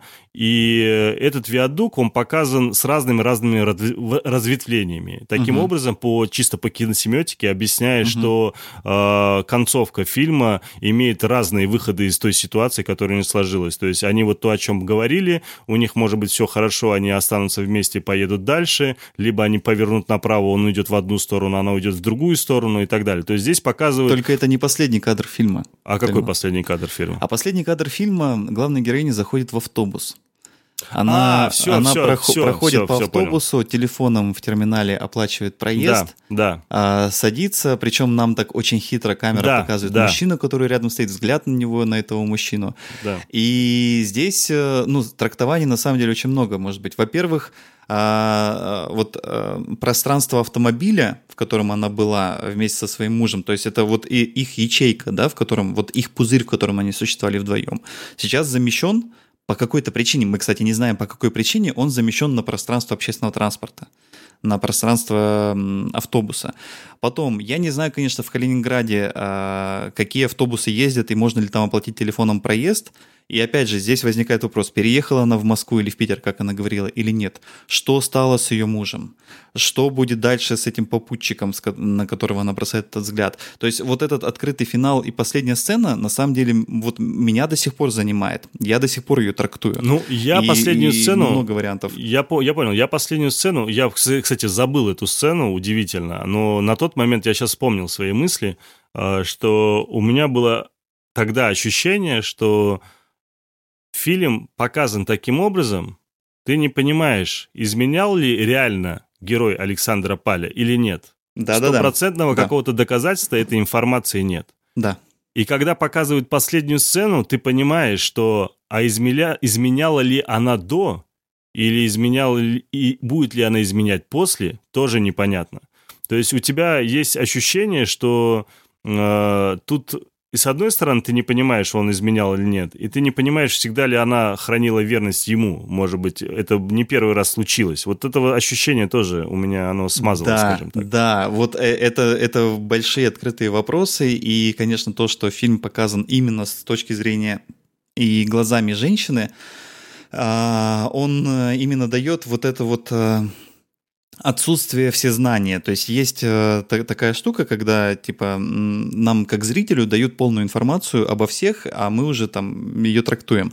А здесь мы располагаем только той информацией, которой располагает главная героиня, и исключительно вот на этом отрезке действия. То есть что было до, мы не знаем, что будет после, мы не знаем, но при этом мы видим, как она э, вот на этих эмоциональных качелях, когда она то... трактует какие-то вещи там в пользу своей теории, то тут же получает опровержение, да, этих вещей и сама больше запутывается. И вот, кстати, вот этот подход именно взгляда на события именно глазами одного персонажа, он позволяет, ну, очень много домысливать, раздумывать и трактовать в этом фильме, что отдельно, конечно, мне нравится в нем. Ну, опять же, я вот тебе говорю со своей стороны. Я не знаю, хотела ли она снять э, какую-нибудь, я не знаю, похожую картину на Гаспара Ноэ «Любовь», да, и где, ну, есть откровенные сцены, и снято там, по крайней мере, красиво. У нее это не получилось. Я не увидел, чтобы она смогла снять что-то прям красиво с точки зрения сексуальных сцен. Вот, ну, я и правда этого не увидел. Я не поверил актерам, я не, не увидел, не прочувствовал эту химию. Вот лично для, для меня фильм скорее мертв, чем жив, именно по части своей профессиональной подачи, профессионального выражения, нежели в сюжете. Сюжет — это отдельная история, которая, естественно, меня тронула, естественно, меня задела, может быть, в каких-то моментах как мужика, это нормально. И я готов эту историю отдельно обсуждать, там, к примеру, с девушкой, если надо, там, допустим, с тобой, да, но это другая немного ветка. Для меня самое страшное, когда, знаешь, напыщенность каких-то моментов, типа в данной ситуации, когда все критики говорят: боже, это вообще, это просто самый откровенный фильм в России за все времена, ничего подобного не было. И все критики, как сумасшедшие, об этом говорили. «Медуза» написала прям... какую-то безумную здоровенную статью на эту тему, и все прям восторгались этой картиной. Я думаю, ну, блин, там что-то точно должно быть то, что перебьет вообще напрочь текст. И тут я прихожу и получаю просто зиру, ну, в своем понимании, в своем видении. Я надеюсь, что наши зрители, услышав тебя, услышав меня и посмотрев фильм, сделают свои выводы. То, что идти надо на фильм, наверное, это по-любому. И будет интересно ваше мнение в комментариях на Кастбоксе. За Я надеюсь, что их за... будет не меньше, чем про Быкова, потому что вот здесь как раз есть о чем поговорить, в отличие Как и в тексте, о чем я и говорил. Ну, о тексте не писали, к сожалению. Давай я предлагаю верность закрыть, потому что, как ты сказал, хейт хейт-ток или как ты это назвал? Хейт-спич, да, вот у меня вот, к сожалению, он все равно прорывается да, да, через «не понимаю. Хочу». Да. Давай перейдем уже, наверное, к следующей картине. «Дитя погоды» — новый фильм Макото Синкая, который даже приехал в Москву для того, чтобы представить этот фильм. Я его не смотрел, но причина очень банальная. Мне не нравится Макото Синкай по своему художественному методу.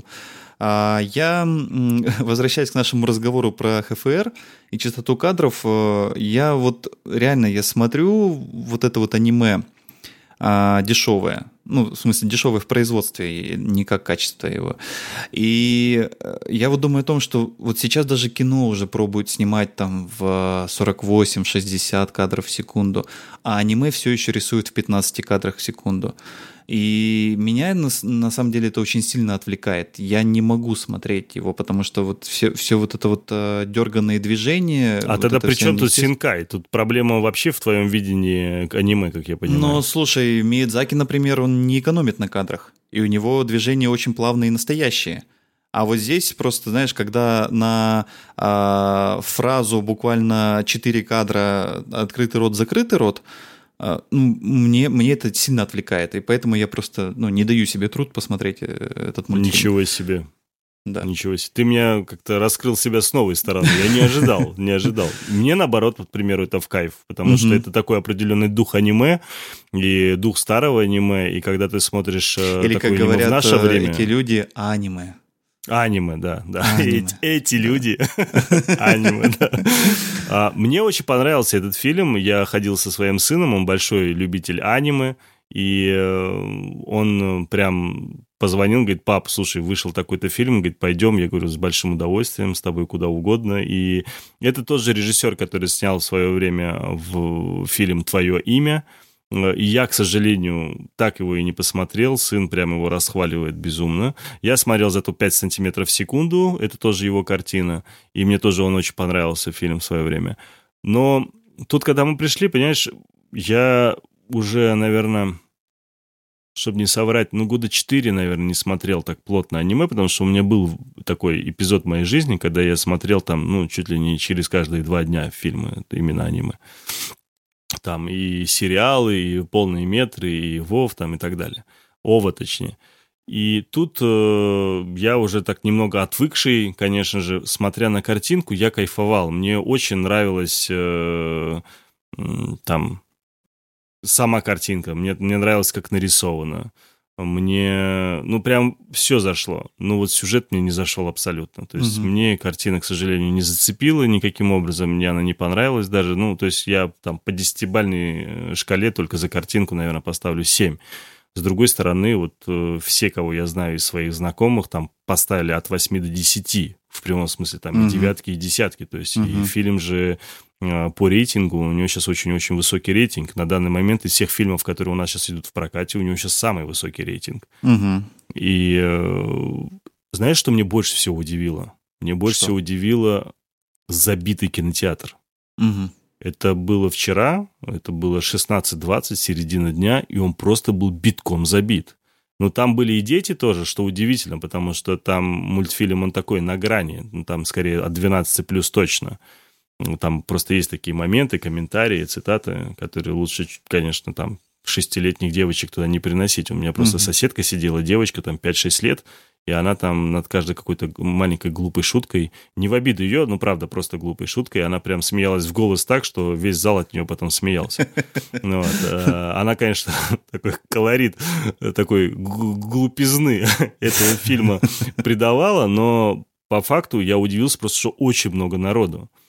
Что касается сына, который так, ну, с профессиональной точки зрения, могу сказать, что он может смотреть аниме, потому что он, правда, смотрит их в большом количестве сейчас, он сказал, что ему очень сильно не понравилась озвучка.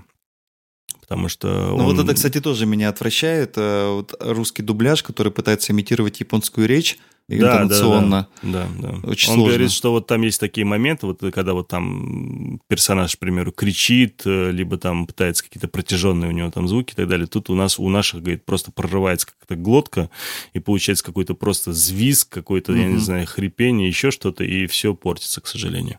Вот. Я особо, наверное, сильно это не заметил, может, так чуть-чуть, да, ну, просто мне сюжетом фильм не цепанул, я ничего такого прямо сверхъестественного про картину сказать не могу, потому что я ее, правда, не понял. Вот тут я могу спокойно сказать. Мне просто понравилась картинка, очень красиво снята, но ничего такого сверхъестественного сказать не смогу. Открыточное вот. Кино, получается. А, ну, это в моем понимании. С другой стороны... Там вот опять же, что сын, что вот все вот знакомые, с кем я общаюсь, кто часто смотрит аниме, прям их зацепило, прям mm-hmm. очень понравилось. То есть на уровне mm-hmm. твоего имени вот, вот так. Ну, опять же, повторюсь, мне твое, я твое имя не смотрел. Кстати, сын еще сказал, что персонажи, которые играют в аниме «Твое имя», у них есть камео в этом аниме. Да, они причем оба, то есть главные герои, вот и мальчик, и девочка, они появляются в этом фильме в разное время, он мне даже их тыкал и говорил, а вот эта девочка это то, а этот мальчик это то, и причем они в этом фильме, они поданы, так знаешь, немного загадочно, сначала там типа лицо не показывается, сначала там ноги, а потом уже показывается целиком, и типа якобы фанаты э, вселенной Синкая должны визжать в этот момент, понимаешь? Да? Типа, а, вот, типа, вот. Ну да, в целом, понятное дело, что это кино на любителя. Вот я, короче, например... херово я рецензирую японское аниме. Ну да, я уже... Ужасы японские я с куда большим интересом. Не любитель, да, аниме, и поэтому я, собственно, и не собирался на него смотреть, и ничего о нем не скажу.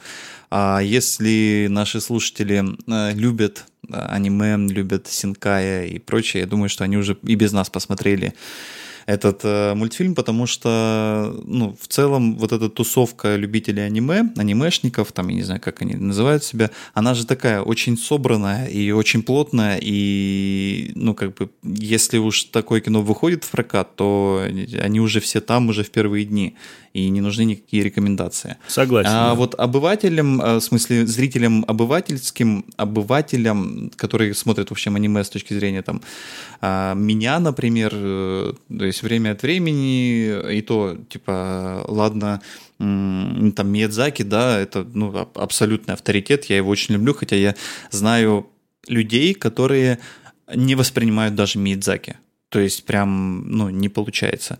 Ну, или это там... я.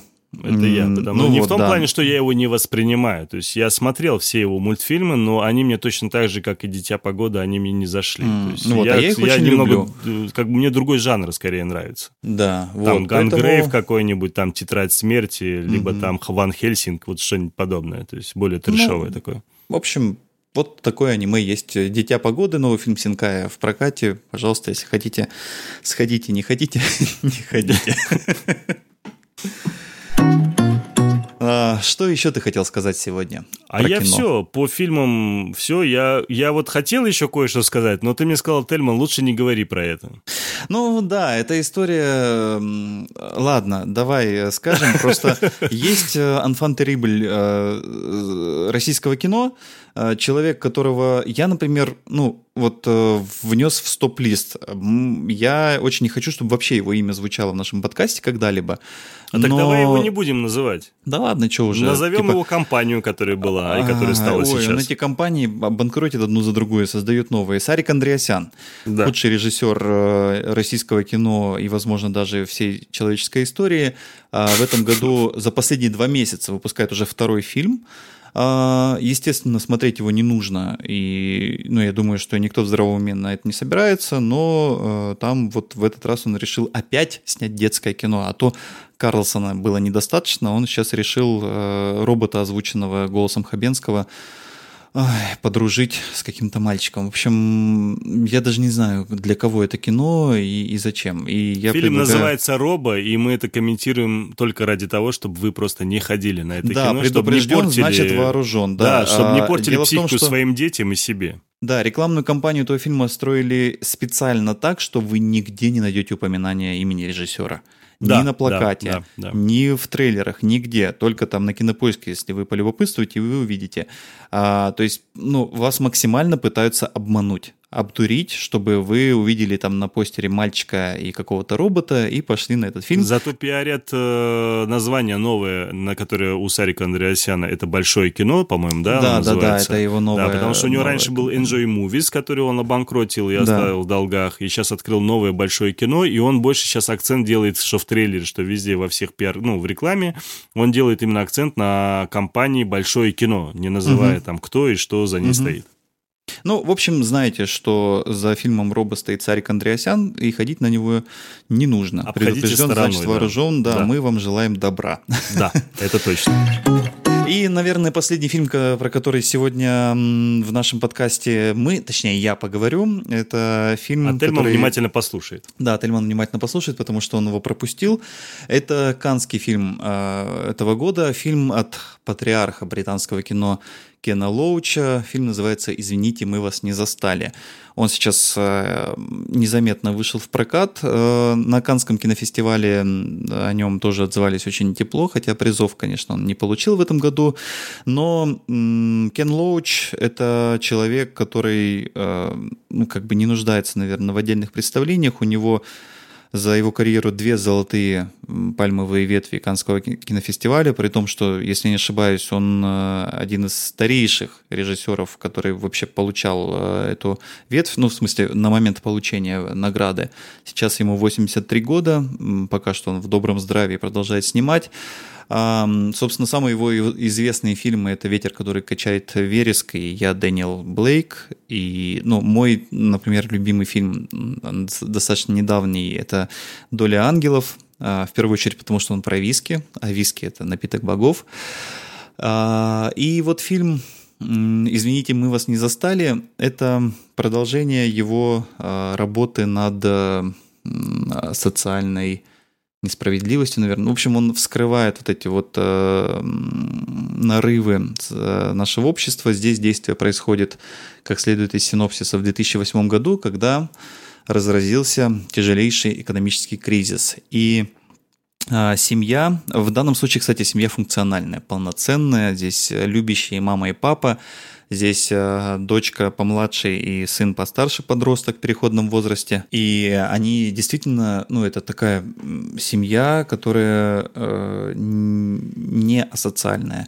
Но они оказываются в сложных обстоятельствах, потому что из-за кризиса компания-работодатель отца обанкротилась, денег стало очень мало, и... Отец, значит, решает устроиться курьером, развозить посылки. Мама работает социальным работником, ухаживает за, в основном за стариками, которые не способны ухаживать за собой. Работа тяжелая, друг, детей они практически не видят, общаются голосовыми сообщениями на голосовой почте. Сын становится членом банды, ну не банды, а группы граффитчиков, и, естественно, у него возникает протест, юношеский максимализм, когда он не хочет быть как родители, он хочет быть лучше. И, на самом деле, достаточно беспросветное кино в своей сути, потому что, я вот думаю, в прокате он идет либо с субтитрами, либо в закадровой озвучке, но я думаю, что если бы его, например, дублировали на русский язык, то очень легко воспринять этот фильм за российский, за хороший российский фильм, конечно. Извините, господин Кен Лоуч, что я вас так, конечно, приписываю к нашему кинематографу, но очень похожие проблемы социальные, очень похожи даже, я не знаю, там лица, поведение, модели реакции. И м-м, понятно, что проблемы глубинки английской или там ирландской, они ничем не отличаются от, от проблем глубинки русской. И когда ситуация становится только хуже... Ну, на самом деле, да, очень тяжелое кино, его достаточно сложно и невыносимо смотреть в некоторых местах. Из-за его, ну, вот такой вот социальной тяжести. Но при этом потом, когда после того, после фильма, ну, необходимо было его смыть, потому что э, слишком тягостное впечатление оно оставляет. И мы, конечно, пошли в бар потом в другой, потом еще в ночной клуб, где можно потанцевать, чтобы развеяться и чтобы смыть это, потому что, ну, действительно, я бы сказал, что Балабанов там где-то карандашиком конспектирует такое кино там с того света, потому что социальная вот эта вот... Со- социальные проблемы нашего современного общества, когда мы совершенно полностью зависим от э, нашего постоянного заработка, и мы не способны даже быть нормальными, функционирующими членами социума, людьми, мы не можем быть любящими э, детьми, родителями, э, супругами, если мы не обеспечиваем какой-то уровень э, финансовой, какой-то, э, финансового состояния. Это на самом деле очень печально. И но при этом мы потом долго еще рассуждали и думали над этим фильмом с моей любимой. И тут есть интересный момент. Несмотря на то, что он очень тягостный, очень тяжелый и заставляет вот в такие мрачные мысли погружаться, он не беспросветный, этот фильм. То есть здесь нет кавкианского дна, когда вот у Кавки персонажи начинаются с того, что им очень плохо, а становится еще хуже. Да, здесь примерно такая же кривая. Им очень плохо, но становится еще хуже. Но при этом у них есть будущее, у них есть где-то впереди просвет. А у них, во-первых, есть семья. Семья полноценная. Здесь вот как раз нет, например, того нарушения функциональности семьи, как есть в фильме «Верность». Здесь действительно муж с женой любят друг друга. Они действительно любят своих детей, и дети действительно любят своих родителей. И самое страшное, что здесь может сделать родитель с ребенком, это поднять на него руку, и это один из ключевых моментов фильма на самом деле. И я слышал даже какие-то обсуждения в зале, когда там есть момент, когда сын пререкается с отцом очень жесткими словами. Прям это очень, ну, кажется, какая-то недопустимая грань уже была пересечена. И многие говорят, да почему он ему не всечет? Ну, как бы вот как он, он смеет так разговаривать с отцом? Но именно то, что эта семья нормальная и она полноценная, она вот именно в этом и выражается, что не поднимает отец руку на сына.